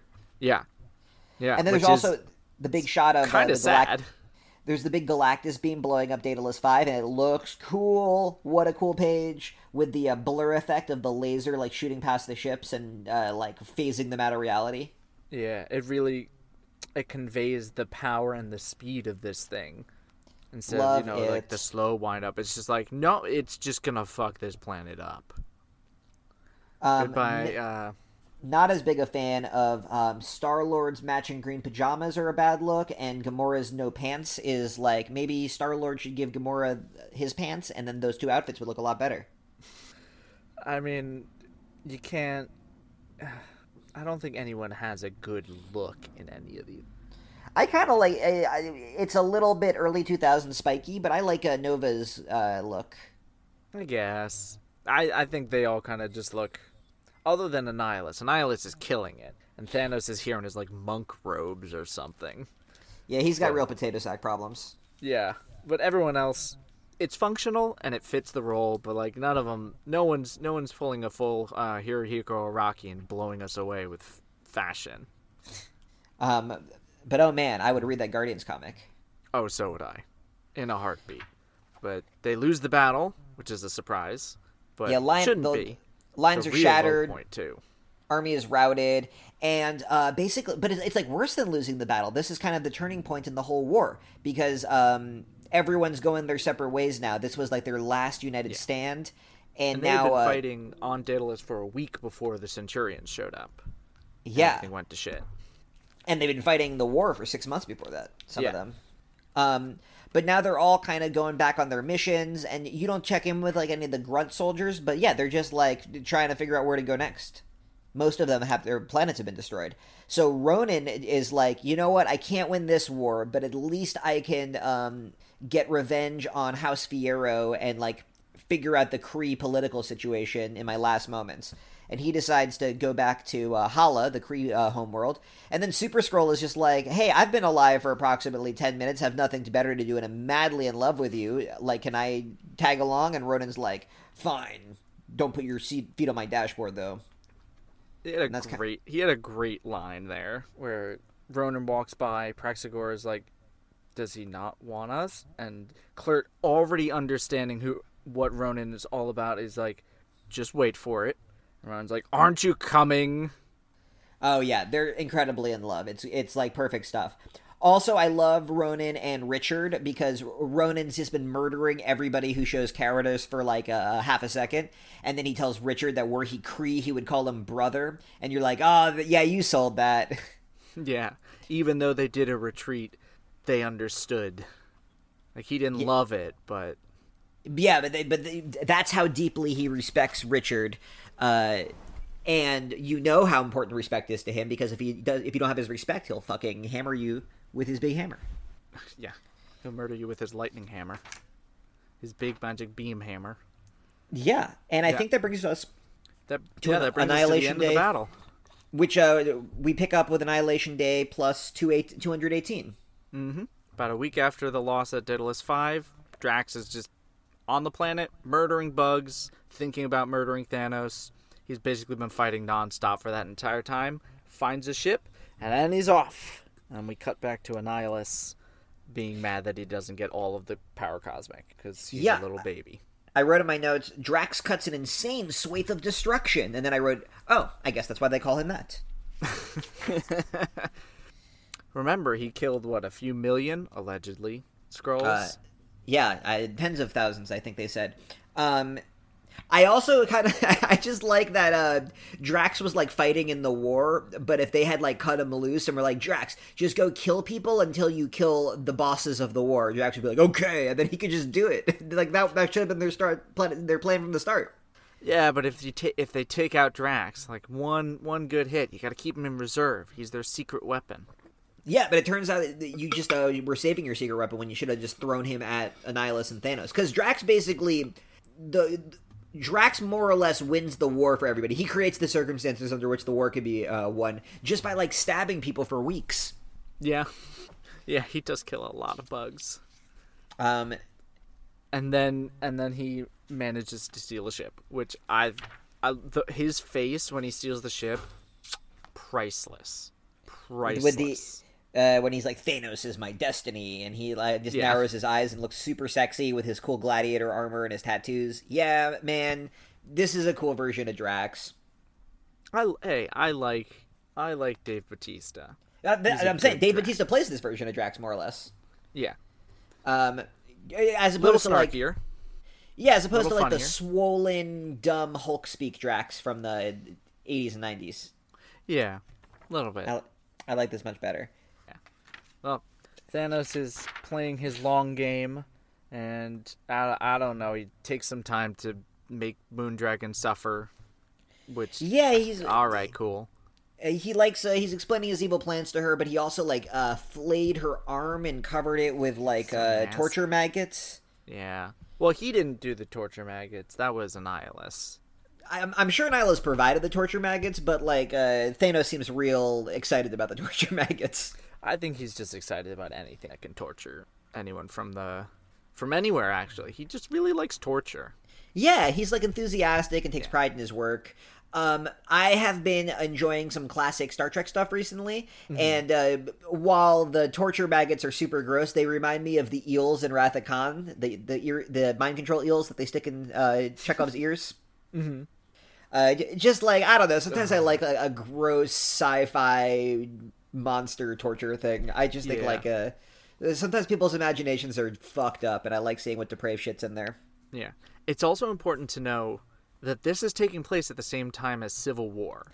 Oh my god! Which- so I, I yeah. Uh, yeah, the, I, I, oh, when I got that realization when they had that scene, I was like, oh my god, I can't believe that Civil War made this scene possible. There was something good that came out of Civil War. It I wrote my- the perfect explanation for why no one even knows about the annihilation wave on Earth. Oh, fantastic! And we'll talk about that a lot more at the end. But um, I, yeah, Richard and Peter can't ask Earth heroes for help because Civil War is happening. That comic sucks. But weirdly, the one thing that it made better was this. Yeah, it's just it's wild. Yeah, uh, it's so good. What it's like a great excuse of why they don't, uh, why the heroes of Earth don't care, and we'll we'll check out on that in a second. But I love that Richard's like heard of Civil War. He's like, oh, that comic sucks. Let's not go there, Star Lord. And Star Lord's just like, yeah, our comic's much better. Let's fight a much better war than that one. And then they just don't go to the Civil War, which is why Star Lord's not in that shitty comic. Thanks, Star Lord. Thanks, Star Lord. You you saved us. You saved us from from being a tie-in to that horrible comic. But yeah, so we get some more battles. We get some more Gur Arg. And Uh, it's Drax just a stuff. swath of destruction being carved by Drax until eventually he finds his way back to Thanos. Oh, and we find out what Anni- uh, Annihilus's actual deal is, which Right, which I uh, I jumped the gun on that a little bit, but Annihilus wants Galactus's power cosmic, which is a simple villain goal, but I think really effective for him in that he's just all about consuming everything like a locust, and that's like the tastiest thing in the galaxy. Yeah, but it it's framed like a twist, but it didn't feel all that different in that he wants to destroy everything. Cool. Oh, he also wants to destroy everything in the negative zone. I'm like, why is that a functional difference? He already basically is the conqueror of the negative zone. I guess that kind of makes sense. Once he's murdered everything in this universe or this side of the universe and reclaimed it and stolen its power, what's the difference between that and then also being super overlord of the negative zone and having the entire negative zone be devoured? Um, well, I, I guess it's that it seems like Annihilus is like a nationalist or a patriot, and he's fighting for his kingdom or whatever. But no, actually, he's like Thanos. He, um, which I guess what makes Annihilus interesting here is he's got people who think he's like really great because they're a hive of bugs and he's their overlord. Yeah. Um, but like they can talk and stuff. There's comics where people talk to negative to, and and we meet uh, negative zone bugs that you can talk to in this, and they seem to love Annihilus, but uh, they don't seem to understand or they just don't care that Annihilus does no regard for them. He's true to his name. He's like nihilistically uh, trying to just kill everything and everyone Yeah. and and uh, and that's like a fun. It's like two. It's like if Doctor Doom, it turns out, was secretly Thanos. right? Okay. Like he, he gets Yeah. like both of those things. He he seems like a benevolent ruler of an evil nation, but no, it turns out that um he's actually fucking over his people too. yeah. And which was honestly very apparent for me from the start. Yeah, yeah, it's not Like, a it- shocker. it's not really hidden from the audience, but it is a shock for the characters. It's a great reveal too. I really like the way they did the telepathic info dump. Yeah, and that's I think I think Thanos obviously if you haven't gotten this uh, comic Thanos loves having a captive audience to monologue his evil plans to. He's a classicist that way. Yeah. Um, and Screet was obviously not cutting it because Screet's the worst. So uh, he kidnapped Moondragon, and Moondragon's great company, right? Like, uh, she's really clever, and she's always trying to kill you. yeah, she isn't- she plays all these mind games with him, and he Yeah. loves that. That's what he wanted from Screet the whole time. That's why he had to go kidnap Moondragon. She's so much better at being your like weird antagonistic captive. Yeah. I really love the panel too. I love when like Thanos is big and strong, and the movie. That's one thing the movies did a very good job of conveying. But the comics often have him as like a mastermind on like a throne somewhere. Mm-hmm. So I really like. There's the panel where he just picks up Moondragon, and his like his hand is as big as the, her entire upper half, and he just like picks her up by the torso and just like waves her by one hand in the air. And you're just like, oh, Thanos is really big. He's so big. And then he just makes her vomit bugs. Ugh. Yeah, that's gross. Yeah, all of this is horrifying and gross and awesome. I am so pro. Yeah. But then it culminates in the battle between green and purple. Drax and Thanos. Who will win? It's Drax, pretty anticlimactically. But also, Giffen uses these splash pages in such interesting ways. Like, there's supposed to be these big, epic things, and they are, but he always, like, they're always undersold, and most of the time it works. Like, Thanos having his still beating heart ripped out of his chest by Drax, and him just going, dot, dot, dot, interesting. Loved that. How to go to that. panel. Great. Great. and that's that's where the ultraviolence like really works in the favor because that like uh that understated reaction with that over the top murder of uh, Thanos is you're just like um wow this isn't him crumbling to CGI dust at the end of the movie this is like Thanos just got ki- iced. Yeah, and it and it sells also kind of the importance of the moment. It's like it should be triumphant, but it isn't because we know that he's the only one that can release Galactus without some bullshit failsafe going off. Uh, Wh- and- How would you read the the sound effect of Drax pulling Thanos' heart through the, his back? Ugh. I got a shick. Is what it looks like to me. Yeah, Um, kind of Great the- sound the- effect. I know exactly the sound too. Oh yeah. Ugh. Yeah. Uh, It's, a, it's gross. A, very goopy. Yeah, very goopy. And I'm so happy Drax is the destroyer. It's his destiny to kill Thanos. That's his whole thing, and he gets to. Yeah. And he Just, gets to do uh, it before the end of the series. Yeah, the, the comic's not even over. But in the MCU, at the end of Guardians of the Galaxy 1, he vowed to kill Thanos, never mentioned it again, and then Iron Man kills Thanos. Poor Drax. Yeah, I just think. I liked also that Thanos is clearly the like end game big bad guy for this comic, so it's cool that Drax kills him halfway through it, you know, and that um Drax w- was proven to be like not the heaviest hitter or smartest guy. Drax is like real middling as these space heroes go, but his job is to kill Thanos, and he can do it. Yep. I'll also tell you that so there are other comics later that talk about Drax shouldn't be able to kill Thanos. He shouldn't be strong enough. But you'll see in the artwork in this fight when he gets nearer to Thanos, he gets surrounded by this like green aura, and Thanos gets this purple aura that his that Drax is like uh, exercising. Mm-hmm. But this is that like weird cosmic Drax was rebuilt of the dirt of the, and the soil of the earth by Mentor, uh, Thanos' father, mythic stuff. Yeah, Drax is literally built to kill Thanos. Yeah, he's not strong enough to like to punch Thanos or anything. That's like Superman versus Batman stuff. But like mystically, because it's his destiny, he uh, only is strong enough to kill Thanos, and otherwise he doesn't have super strength. Yep. I think that's neat. That's like I, It is very neat. I the the way the co- the the high cosmic and like the low petty interpersonal drama stuff interacts is like really a good flavor for me here because um all th- this feels like it's part of like the Silver Surfer Aegis and Tenebrous uh, ancient cosmic god destiny stuff. But then and like they don't really dwell on it too much either. So we do that, and then it's right r- straight up to Heather going, "You do know we need to stop the destruction of the universe, right?" And he's like, "But I had to kill Thanos." we get- what do you expect me to do? Not What kill do you expect Thanos? me to do? Not kill Thanos? No. And so he jumps down and breaks the Silver Surfer free, so that the Silver Surfer can absorb the thing. You know, you you, you find a way. You get you use your moon logic, and then eventually Galactus is free. This is actually one beat where um I like it in the story. I just think Moondragon comes out looking like a real dummy. Yeah. she's really uh, his like histrionic about it. She's just like, "We need to, you killed Thanos, and now we're all doomed, and the universe is doomed." Uh, and then Drax is like, "Why?" And she's like, "Cause he's the only one who knew how to like let out Galactus." And he's like, "Oh." You mean like this? And then he just like pulls out a bunch of wires, and Galactus is like, "I have awakened," and it wasn't hard at all. Yeah, I th- I think this is kind of where Giffen may have failed a little bit in the writing. He doesn't sufficiently establish what exactly it was, and in a in a comic that is as detailed focused as it is, this is a big problem. That what exactly it was Thanos was what the failsafe was like. What what was so important that Thanos was needed to do it? Did he know the secret code? Was it keyed to his sig- life signature? No, it's literally just he had the power to be able to do it, and you need someone equally as powerful.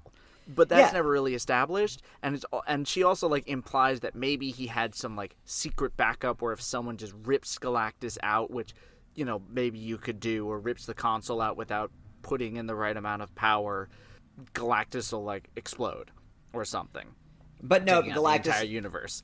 But like, it's never really clear what it is until the scene where you actually have to have Galactus free, and then they're like, "Oh, you just needed the power, and and Surfer has enough of the power cosmic," and so Drax just punches through his power cosmic egg and frees him. I do like that uh, Moondragon's uh, attitude for this entire scene is like, "But Dad, you're gonna destroy the whole universe." I, I just really can relate to that. Um, Yeah, but then we get some more uh, more fighting. We get Blastar. Yeah, I was about to say we're not gonna skim over my boy Blastar, No, right? I- Motherfucking Blastar! like that. Did you know how much I love Blastar? so much, but he's here for three pages. That's okay. We're setting up some really excellent Blastar stuff down the line here. Um, King Blastar. Blastar, if you please. Have I showed you those panels? I love them. Okay, that, that's later in the series. Um, yeah, Blastar, if you guys don't know, is like an awesome big Yeti. He's from the negative zone, but he's like a real minor negative zone warlord. And his superpower is that both his fists are also cannons that can just like shoot fire, I guess. They blast. and his name is Blastar. He's awesome. He's great. And for some reason, he's just like not down with all this. So he joins up with uh, Nova and Star Lord and Phyla-Vell to um, just like mess up Annihilus' forces because he's Blastar. I love him. Yeah. Their entire strategy has changed at this point to um, they're all about assassination now, and they are just trying to get all their big hitters to find Annihilus to take him down. Um, and everything's about to come back together, but there's one last thread to check in on, and that is Kl'rt and Ronan on Hala, right? Yeah, I mean, it's fairly straightforward. They just fight their way into the throne room and murder the entire House Fiyero, and Ronan becomes king of all the Kree. Because he also kills the Supreme Intelligence, but the Supreme Intelligence was basically dead already. Well, you this, di- he has this whole like super dramatic and uh, very angsty moment with the Supreme Intelligence, who used to rule the Kree. Well, yeah, you're, you're skimming over a little bit because I think this was, uh, for me at least, this was pretty emotionally resonant, which is that um, he shows up. It turns out House Fiyero, as this isn't shocking, but uh, they're a bunch of feckless collaborators. And it's unclear when they started working with Annihilus, but they're like pretty happy for Annihilus' invasion. They're pretty pro. They're ready to sell the Kree out to him. Uh, so Ronan kills them all, which is like not a change for him. He's been killing House Fiyero guys since issue one. Yeah. Um, but uh, he does get to say his amazing catchphrase, which is "You stand accused of crimes against the Kree Empire. Know that you have been judged and found guilty." And then he starts blowing everybody away with his cool hammer, and I love that.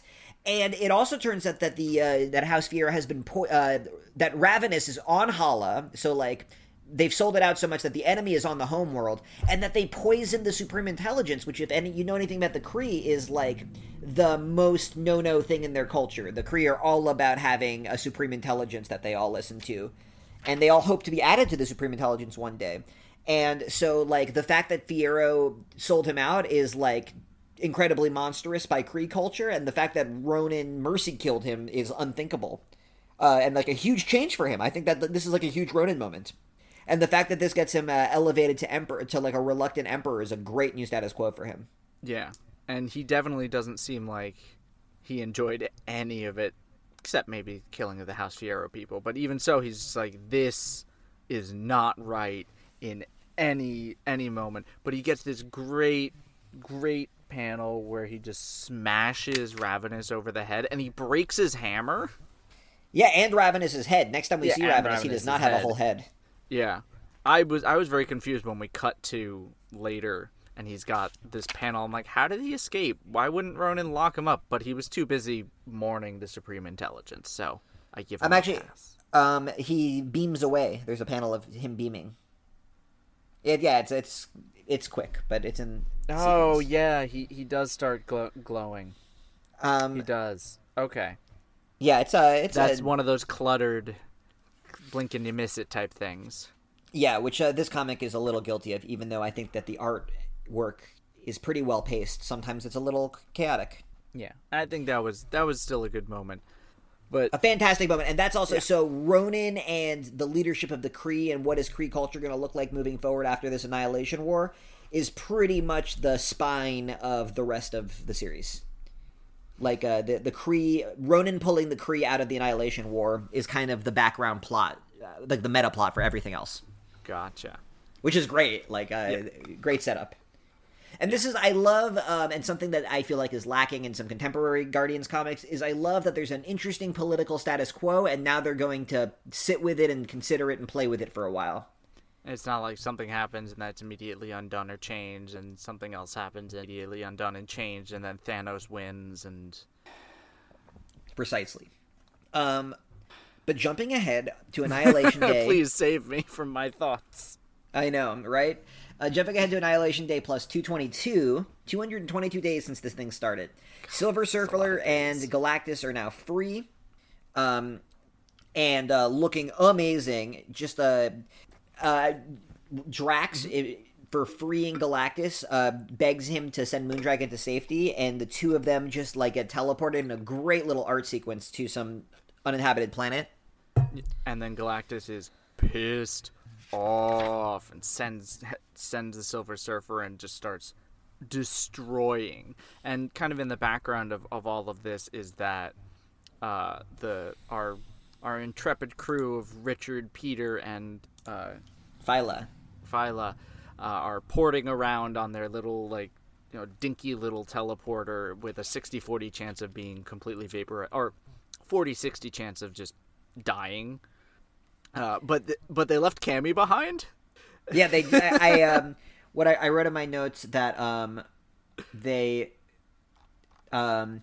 I I was just tracking which of the crew was getting around, so I, I say uh, Richard decides to keep fighting. It's a guerrilla war now. Peter Quill will never leave his side. Phyla-Vell joins them as well. Gamora is enthusiastic about battling with them, and let's be real, she loves to shack up with Rick. Uh, they can't ditch Cammi, so she comes along with them too. And then uh, my next note says they ditch Cammi six days later on some moon. Yeah, which seems very unceremonious. And also, how did they control the teleporter to make sure she didn't teleport? I don't really care. Yeah, Poor you were Cammi. waiting. I feel for bad them. for Cammi in that scene. You were waiting for them for them to ditch Cammi this whole time. Yeah, but they they had she had no reason or, or she would not have survived if she had ported with them to wherever they were going. But also, poor Cam, she's just stranded on a moon and without even Drax. She has no Um, friends. We'll we'll check in with what happens to Cammi in uh, one moment actually because uh, Yeah. um, uh, because now uh, we are pretty much at the final battle of this. So um, Nova, Star Lord, and Phyla show up to one of those patented Marvel floating space rubbles. Gotta love them. Um, Gotta love them. now that I'm looking, actually, these are the uh, ruins of ar- of the Armada of Annihilus's bug fleets. These are like their Yeah, because I think he blew up the entire fleet because they didn't, they weren't doing whatever he wanted fast enough, good enough, or whatever. Oh no, because Hala literally fires their buildings into space to take Yeah. out bits of the fleet. combined with the uh, the big Galactus attack. They say that Yeah. like uh, it's almost half of his forces have been in that one strike just decimated. Yeah. Um, and Richard is now like throwing down with Annihilus, which he did at the beginning of the series and got his ass handed to him. But you know he's a, a veteran of the Annihilation War now, and uh, he's like learned a lot. He's had all these great friends and mentors, and he's holding his own. And it's just like an awesome drag out fight that I imagine somebody who really loves the design of Annihilus had a great time with.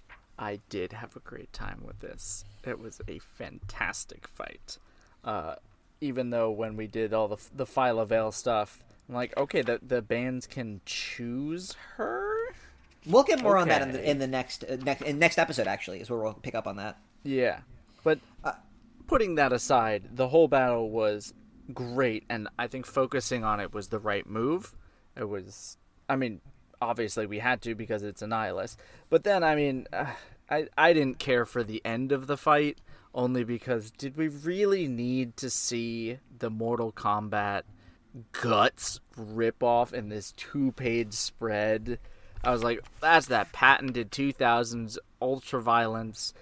I don't know if it worked as well as the death of Thanos.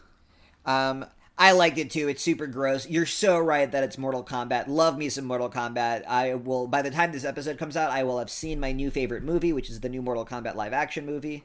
Oh my god, Um, that's out? Come, will be out by the time this episode drops in a couple weeks. Um, Oh my but god. the but Richard ripping out Annihilus' spine from the inside or whatever that is. I don't think he has a Uh, spine. it's his guts. It's his alien spine gut. Because he's because he's got a chitinous exoskeleton. He's a bug. He yeah, doesn't have a spine. That shows what I know. But yeah, I realized uh, I realized my mistake. But he and he shouts, "This is for Nova Corps," and that's become actually like a big panel for Richard Rider. Uh, he was a playable character in Marvel vs. Capcom three, and uh, that was one of his like ending the fight animations. Is he would shout that and then fly off into space. Oh, that's kind of cool. Yeah, so this has become like a big moment. The, the "This is for Nova Corps" moment became like pretty big and defining for him. And even though it is gross, I like the emotional beat because Yes. it really uh, you feel and you can tell that he can feel how far he's come since all of Nova Corps was wiped out, and he's gotten his revenge now. And this whole war was like about revenge for him. And now that he's got it, he's got to figure out what comes next, and that's and that's the story, right? Yeah, pretty much. Yeah. and and we pick that up later in his own Well, ongoing. Before of, we get there, of. though, I want to do uh, like an end of Animal House thing where we just check up, check in on everybody. Yeah. When we will be folding in the Heralds of Galactus stuff here too, because uh, not much happens in those issues, honestly. Yeah, I have a couple of th- things I want to mention about them, but uh, really quick, just running down. Um, Annihilus gets his guts ripped out, and while Nova's passing out, he looks over his shoulder and whispers, "Better luck next time." To uh, Thanos and Lady Death, who um, seem like they're united together now that Thanos is dead. He is with his his lady love. Thanos looks so stupid in that robe. I love it. Um, he looks stupid, but he looks stupid all the time, so that's not like a huge change for him. It's like he's cosplaying as death. But we jump ahead to Annihilation Day plus 268, which is Armistice Day. So this is the day uh, the, at the end of the war.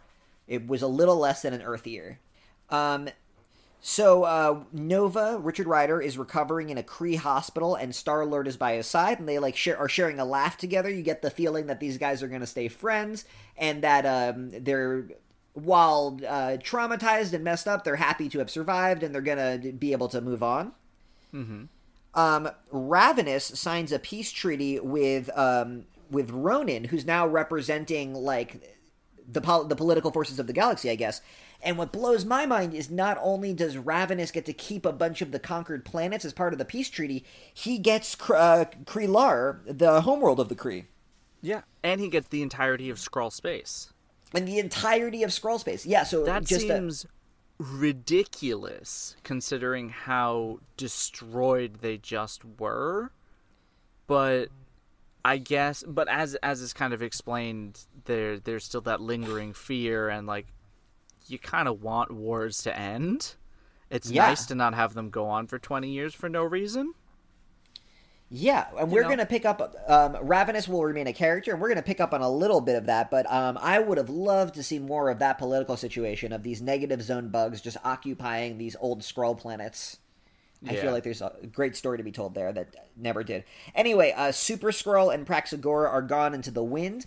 And um, I might be a little bit wrong, but that's pretty much it for them for a while. They're, um, they're not really a big part of this larger saga. So they came in, weren't that relevant, blew some stuff up, and then just fucked off. Yeah. Yeah. That's I'm okay with that. I didn't it's Um, yeah, not like it's any great loss. I don't need them around. Um, Drax the Destroyer, however, is also missing, and that's a little bit more interesting because um, he. We don't. Uh, we don't know where. Uh, does it say? It just says uh, Drax No, is. Moondragon Moondragon comes and reports that Drax is gone. She woke up and he was gone. She doesn't know where he went, and that's kind of mysterious. And I, I, I'd be worried if Drax didn't show up again. But that feels like he's going to try and figure out what, you know, what is he going to do now? The war's over. Thanos is dead, and he kind of probably hurt his relationship with his daughter. Yeah. That, no, definitely, and uh, and he's kind of uh, purposeless. He's rudderless now. Yeah. Uh, Moondragon and Phyla found themselves on like a beautiful savannah planet where presumably they're just gonna like have a lot of psychic sex and like eat fruit. I don't know. Uh, They look like they're on a nice vacation. uh, what's a vacation? Yeah, great point. Um, but what we see for like two little panels at the bottom of this page is that Cammi ended up finding her way to a planet, meeting up with Skreet of all people, and then she kind of disappears into a marketplace. Yeah, uh, I wrote Cammi and Skreet together, a match made in hell. Yeah, seriously. Now we actually will not see Cammi. Uh, uh, she'll be mentioned. There will be some allusions to her, but like this is the last time we're going to see Cammi in this in this run. Seriously.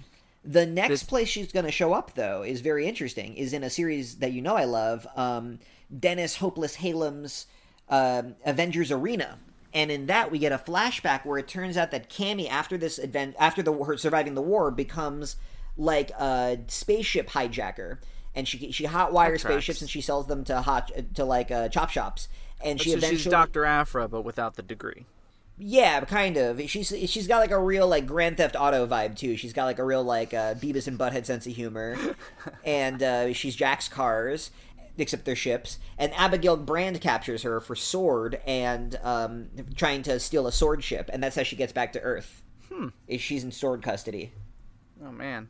She, she's been she in a really couple- didn't get a lot to do then. Damn. No, but uh, she's been in a couple of fun comics since then, and she's got like a jetpack and some ray guns, and she's just like a, a cool girl criminal from space. Well, that's exciting. I, I don't need there to be like a cameo ongoing series, but I like that she could Yeah. like show up in like a Nova comic, or like Carol Danvers could bump into her on some planet and get pickpocketed, whatever. Yeah. And then we basically get a uh, a brief shot of, and then there were a bunch of other people we don't really care about right now that fucked off into the far reaches of space. Until we see what Ravenous is doing on Kree-Lar, and he um, takes an alien from. Uh, they do a very uh, violent uh, insectoid C-section, and they pull a gross little larva out, and he holds it up like a, a disgusting Simba from The Lion King, and yells, "The Lord Annihilus lives!" And that's the cliffhanger. Is that um, a new Annihilus has been hatched, and he's been reincarnated. Um, do you know the next time we're going to see Annihilus? I do not, but I do know that that was on day 277 of because it's Armistice Day plus nine. So Yeah. 277 days after Annihilus first broke through into the Happy- positive zone. Happy new birthday, Annihilus. Yeah. Um, Annihilus is next going to show up in Jonathan Hickman's Fantastic Four, and he's going to um, kill Johnny Storm. Wait, Annihilus doesn't even doesn't play into this anymore, or there's He- more Anni- or that's like concurrent. Uh, he's a baby now. He, he's not going to be a full adult until after this whole run's over. That's a good point. And then Peter Parker teaches him how to poop in a toilet. I swear to you, this happens. Oh my god. He becomes a That's- Pe- Peter and Johnny's roommate in Manhattan for a while. Oh my god, that's ama- that's amazing. Yeah, Marvel Comics is good. Is my thing. Sometimes.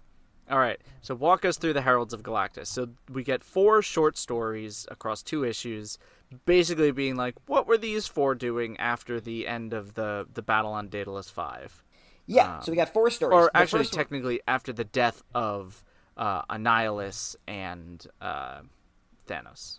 So our first story is about Terrax, Terrax the Tamer. Um, it's written by Christos Gage, and I guess I should give credits for all of these as I go. So it's written by Christos Gage, uh, with art by Giuseppe Camuncoli, inks by Stefano Landini, colored by June Chung, and lettered by uh, VC Cory Petit. So I just gotta say, I, I said at the top of this episode, I really like Christos Gage.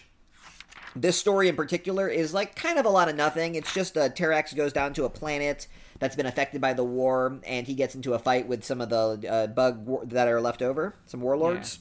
Chandra Uh, shows up. She dies. Yeah, As you do. Um, but I really got to give a big call out to my boy, uh, uh, Giuseppe, Giuseppe Camuncoli, who's an artist I really love. I particularly love his work on Darth Vader, which he did with Charles Soule, which I think is the best of all of the Marvel Star Wars comics that they've published. Um, I think th- uh, his artwork is not what it's going to become here, but I think he does a great job with textures, and I think he does a great job with weights, and that makes him really good for sci-fi because when a guy is made of rocks and metal and wearing fabric, he's really good at portraying those as three separate textures and not just like three different areas of color. Yeah. Um, and he does that repeatedly. So like uh, you get the feel, you can tell that the the bugs are wearing metal armor, and that the uh, resistance fighters are wearing leather and stuff. And just all of the way he portrays textures, I think, is second to none. I really like Camo.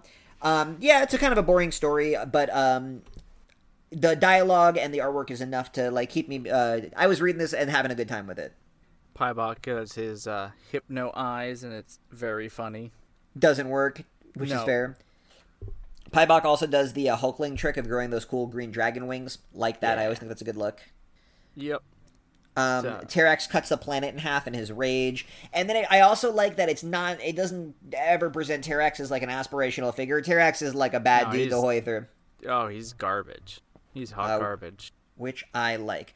So then the next story is um, the Stardust story, which is written by Stuart Moore of all people, illustrated by uh, I wrote Mole McKone. Is that right? That doesn't sound right. To the front of the book.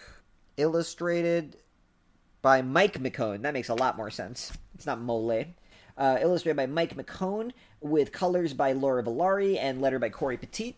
Um, so of these four stories, this was kind of my favorite actually.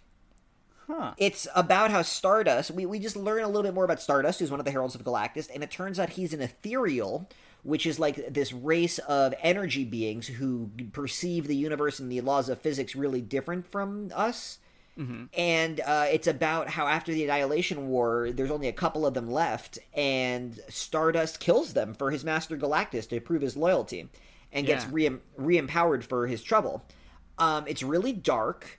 Yeah, because the, the, the Ethereals escape almost genocide at the Annihilation Wave, and then Stardust almost commits genocide again, uh, absorbs them to try and preserve them, and then does basically end up committing genocide by feeding him to Galactus. What I I loved mean, about this story is kind of a herald, you know, it's a rite of passage for heralds, but he didn't seem all that conflicted about it. what what made it work for me as a story so much is um, the artwork is almost entirely abstract. None of the ethereals have anything like a humanoid form. Only, Yeah. but but Stardust chooses to have one because the whole story is about how he uh, covets uh, more corporeal beings. And yeah, just in a brief couple of pages, what this felt like to me was we were talking about pulp sci-fi, and this was such a great pulp sci-fi story. Uh, it has like a Twilight Zone, early Star Trek feel to it, and um, but I feel like actually the only place that was doing stories like this was in sci-fi comic magazines. Yeah, and it the darkness of the art was really nice. Like even though there probably would have been a lot more stars, the lack of stars in a lot of the panels were just this black ink, very nice, and it kind of helped sell the kind of the, the, the loneliness of it and made in stark contrast Stardust and everything else around it. Yeah, and once Galactus shows up, all the Galactus machines are super weird and freaky. Um, Yeah. Mike McKone deserves himself a big old plate of mole for. Yeah. And then we've got uh, Afterburn, which features uh, our good friend Firelord, written by Keith Giffen, illustrated by Scott Kolins, colored by June Chung, and lettered by VC's Cory Petit. My notes say uh, th- this Firelord story was very boring. it was a big load of nothing. Firelord comes in, beats some people up, kills some other people, and then kind of protects a few other of the Centurions. He's basically on a revenge quest. Uh, and it's many, many days after the end of it. I think it's uh, Annihilation Day 274. So, uh, before Armistice Day, actually. Yeah, Uh, um, this is a no- nothing story, and it's an overwritten nothing story, which is pretty damning. Just like, why is there so much writing and so little happening?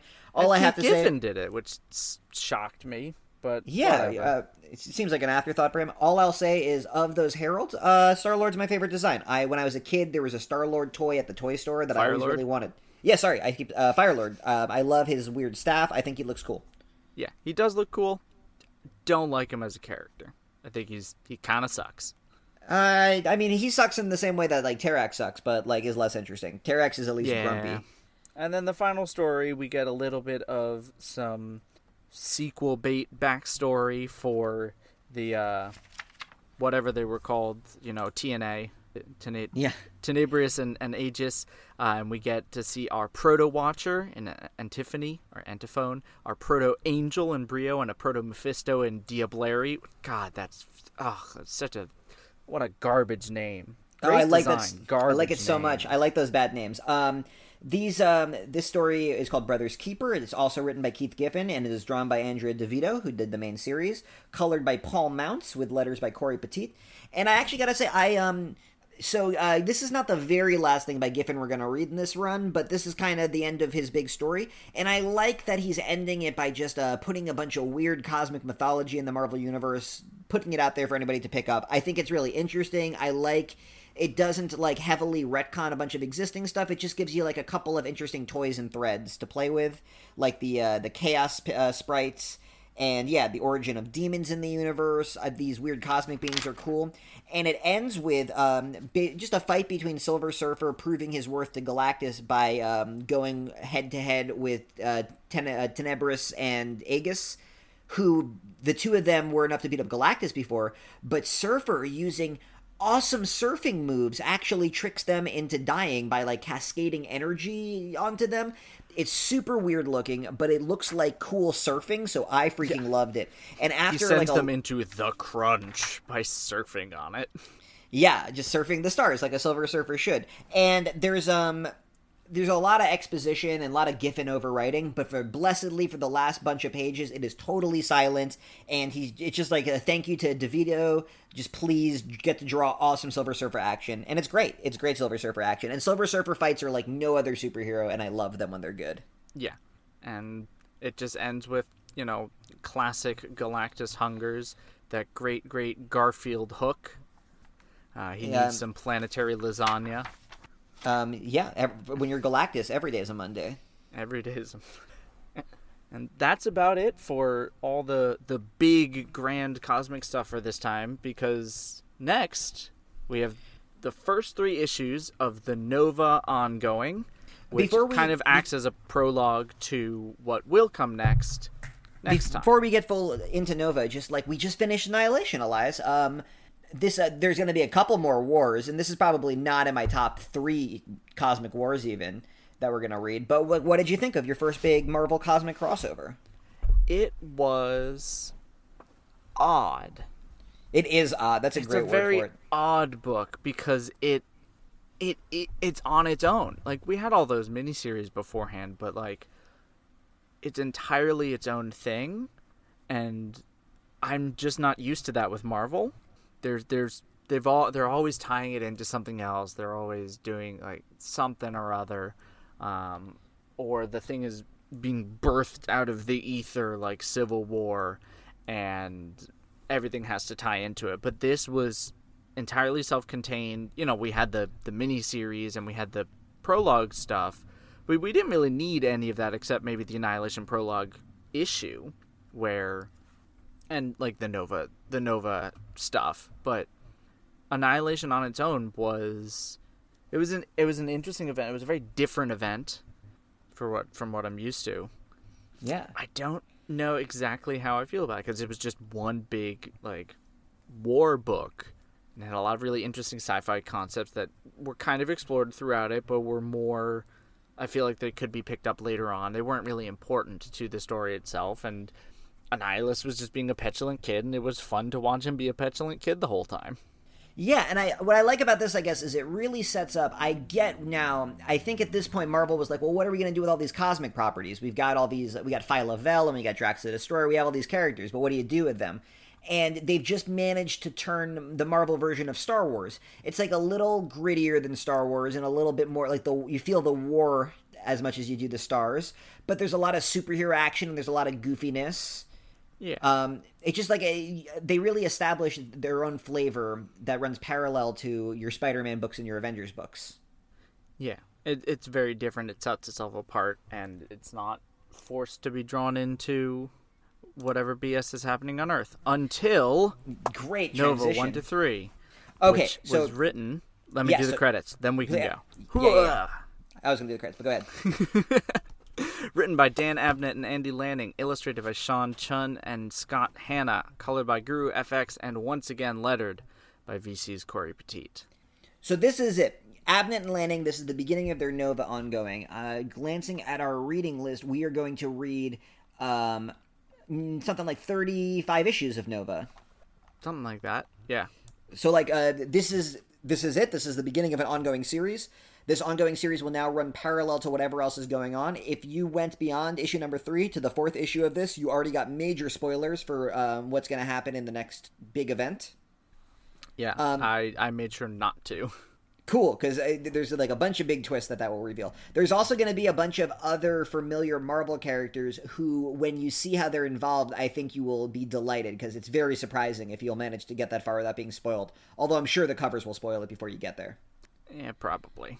Um, but these three issues, yeah, I'm excited. It's really going to set the tone of what this is going to turn into. And th- and while I like what Giffen's doing, I think that's like a fun prologue. This is where it starts in earnest. This is where it's really picking up for me. This is where the writing style really gels, and you feel the ongoing thrust of like a big meta story instead of a bunch of just like random stuff like the like Cammi or Super-Skrull coming in and out. Like everything now informs something. and it I when I read these three issues, I was like, "Oh, this is already leagues above what came before." And I really enjoyed a lot of what we just read, but the, these Nova issues really felt like something special, and I'm sure it felt like something special to the people who were reading it at the time that Civil War was happening because this deals explicitly with the aftermath of Civil War from Nova's perspective. Perspective, someone who missed out on the entire thing because he was too busy fa- fighting, you know, a universe-saving war while Tony and Cap were fighting on Earth. What it really helps too is that reasons. Nova's take on Civil War is basically, I think, the modern day critical consensus on Civil War as a comic, which is that it was uh, stupid and forced, and people were forced to act out a character to serve a political uh, agenda by a guy who I don't think many readers are ha- happy, comfortable with his politics. That guy being Mark Millar. Um, who had like real kind of xenophobic pro security bush era politics and here's nova being like that comic was stupid and you're stupid for not being in my better comic it's his attitude for this entire issue Yeah. every He's time like, he bumps Tony, into what the fuck are you doing? Yeah so um so issue one actually he doesn't get to earth issue one just establishes what no like what a day in the life of nova is like now and he's like a super space cop and there's no other cops he's answering every distress call in the galaxy going around compulsively and Actually, he's not even like a space cop. He's much more like a space disaster relief. Yeah, there's like well, there's monsters running around, and there's Yeah. annihilation bugs who uh, never made it back to where where they were supposed to be, so they're just killing people.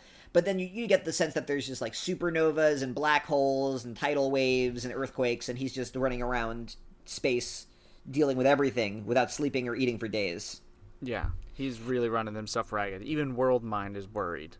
So I was, and I was gonna say, so, and the other thing is uh, World Mind. uh, We established Nova and World Mind have like a fun uh, robot pal dynamic.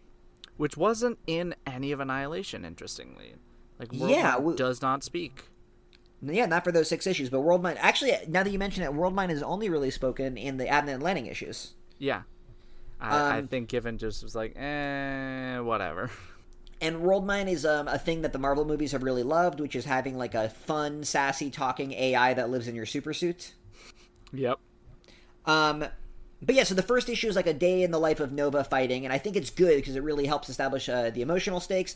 But he uh, is making mistakes and he's getting tired, and World Mind convinces him to return to Earth for shore leave.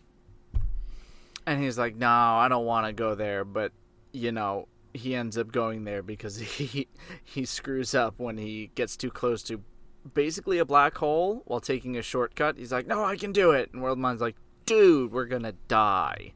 And then he crash lands on the moon. And it's like, well, I guess I'm going home. Yeah. And uh, once he gets to Earth, we meet his parents. Um, his dad is the fucking worst.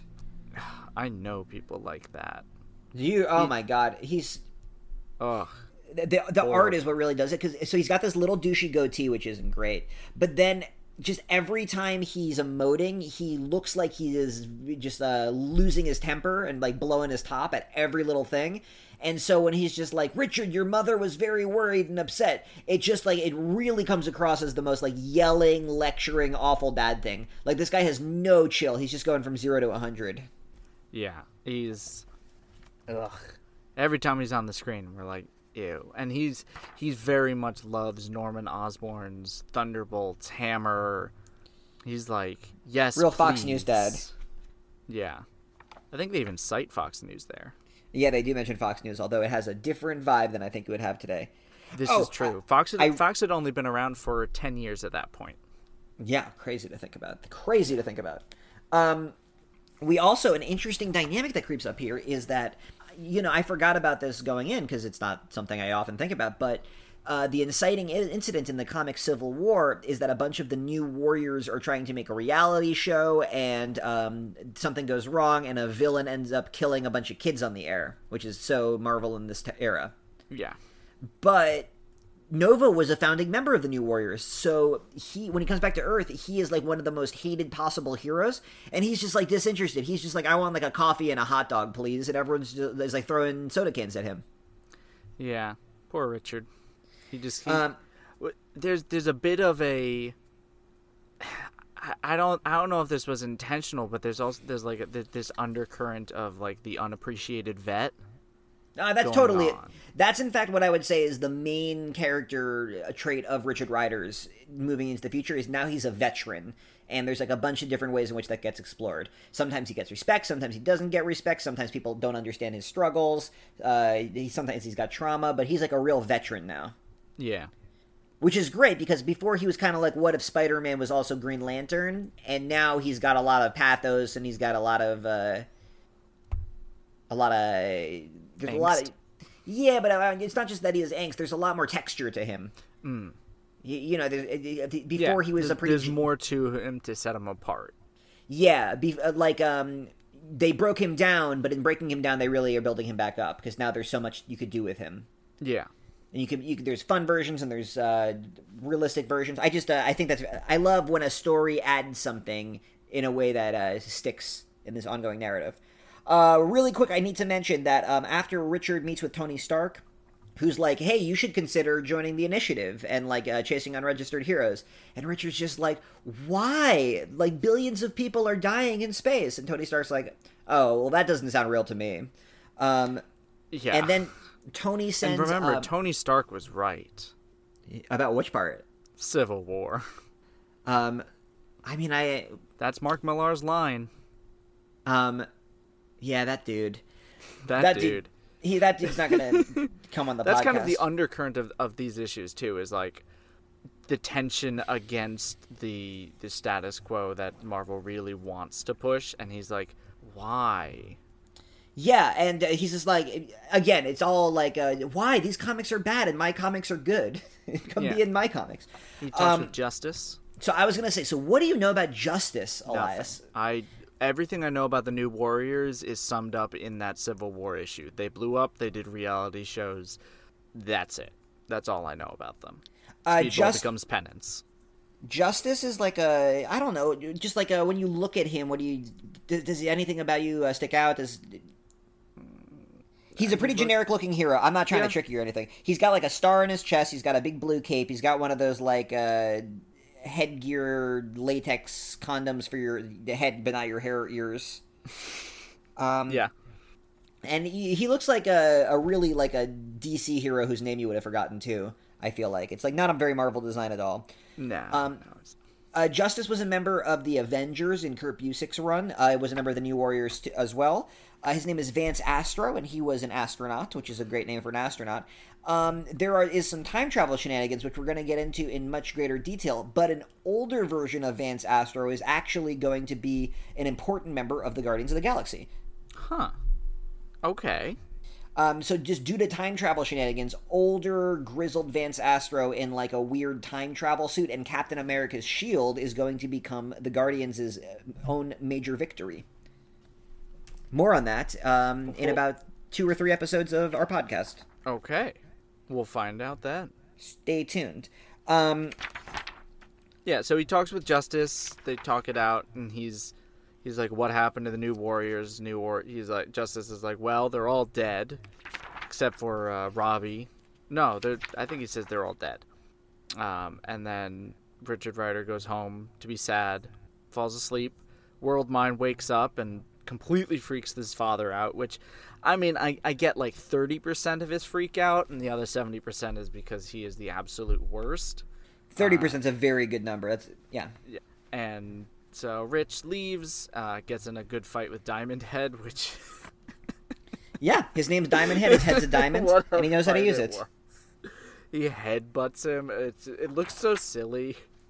Uh, he gets pulled in by the cops who are very confused about his registration status. I also really like that everyone keeps on being like, uh, "Excuse me, you're unregistered." He's like, "No, I'm registered with space, and you're in space, so you can fuck off." I just think he's uh, every time he says that, I'm like, "You go, Nova. You're so right." Yeah. Um, but he runs into the show up. yeah the Warren Ellis era Thunderbolts. Holy crap! We read Thunderbolts on this very show, but not this era. No, we. But one of the people from that era is here. That's right. Moonstone is uh, still yeah. a member of the team. With I love her costume. costume. in this. I think this is a great costume Yeah. with the big diamond. Moonstone, Venom, Penance, and there's a fourth member who and radioactive man. radioactive man. Um, Oof.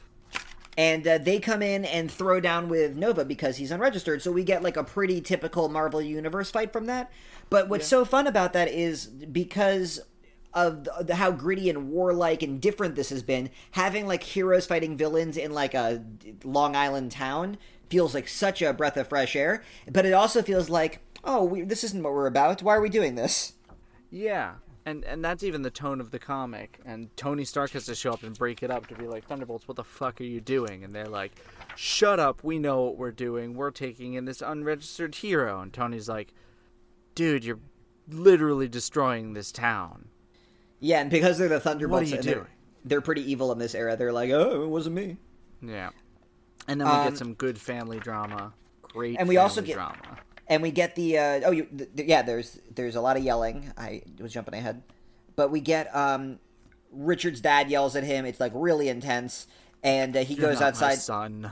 yeah just jesus guy no chill i do not care for this fella at all um but richard comes outside and he sees penance and penance takes off his helmet and it turns out it's robbie it's speedball a member of the new warriors who everyone thinks is dead Yeah. Um, Which have we gone into that before?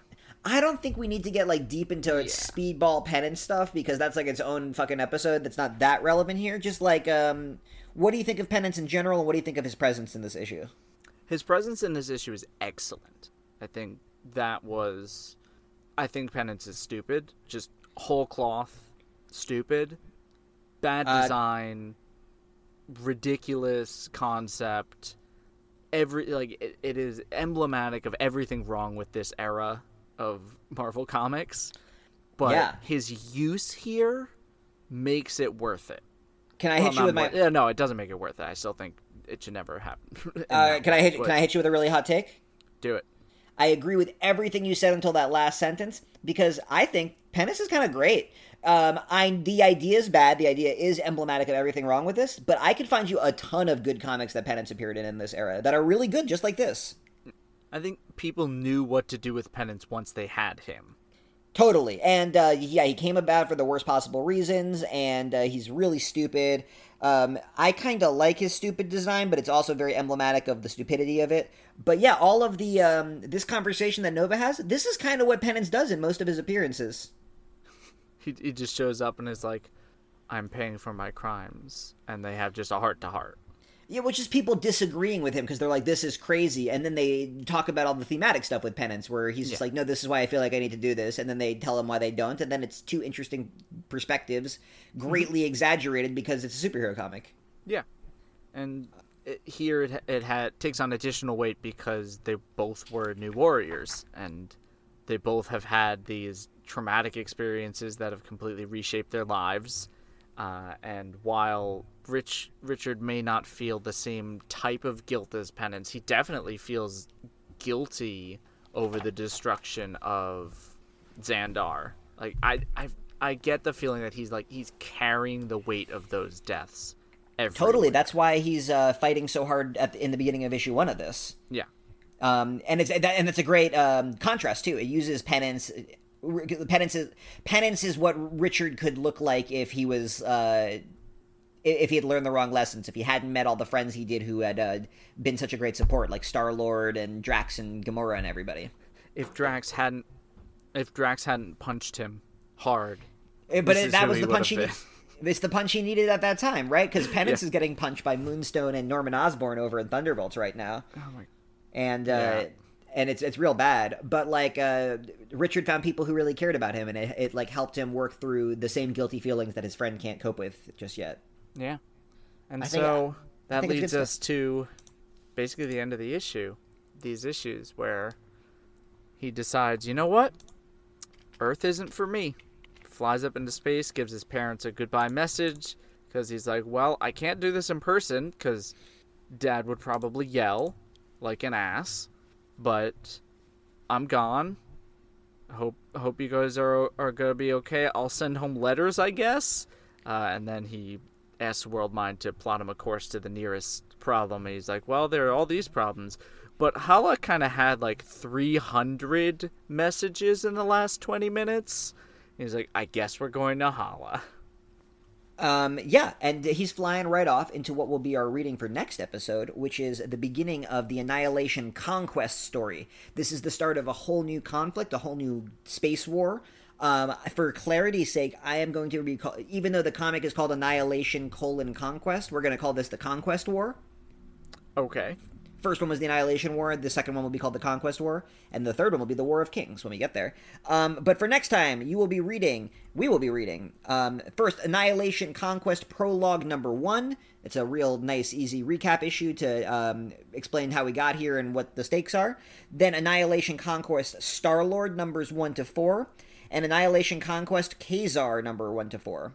Um, I'm going to tell you, Elias, and you who's reading along at home, pay extra attention to Annihilation Conquest Star Lord 1 to 4. I believe that is the last thing that we will be reading by Keith Giffen, or one of the last things.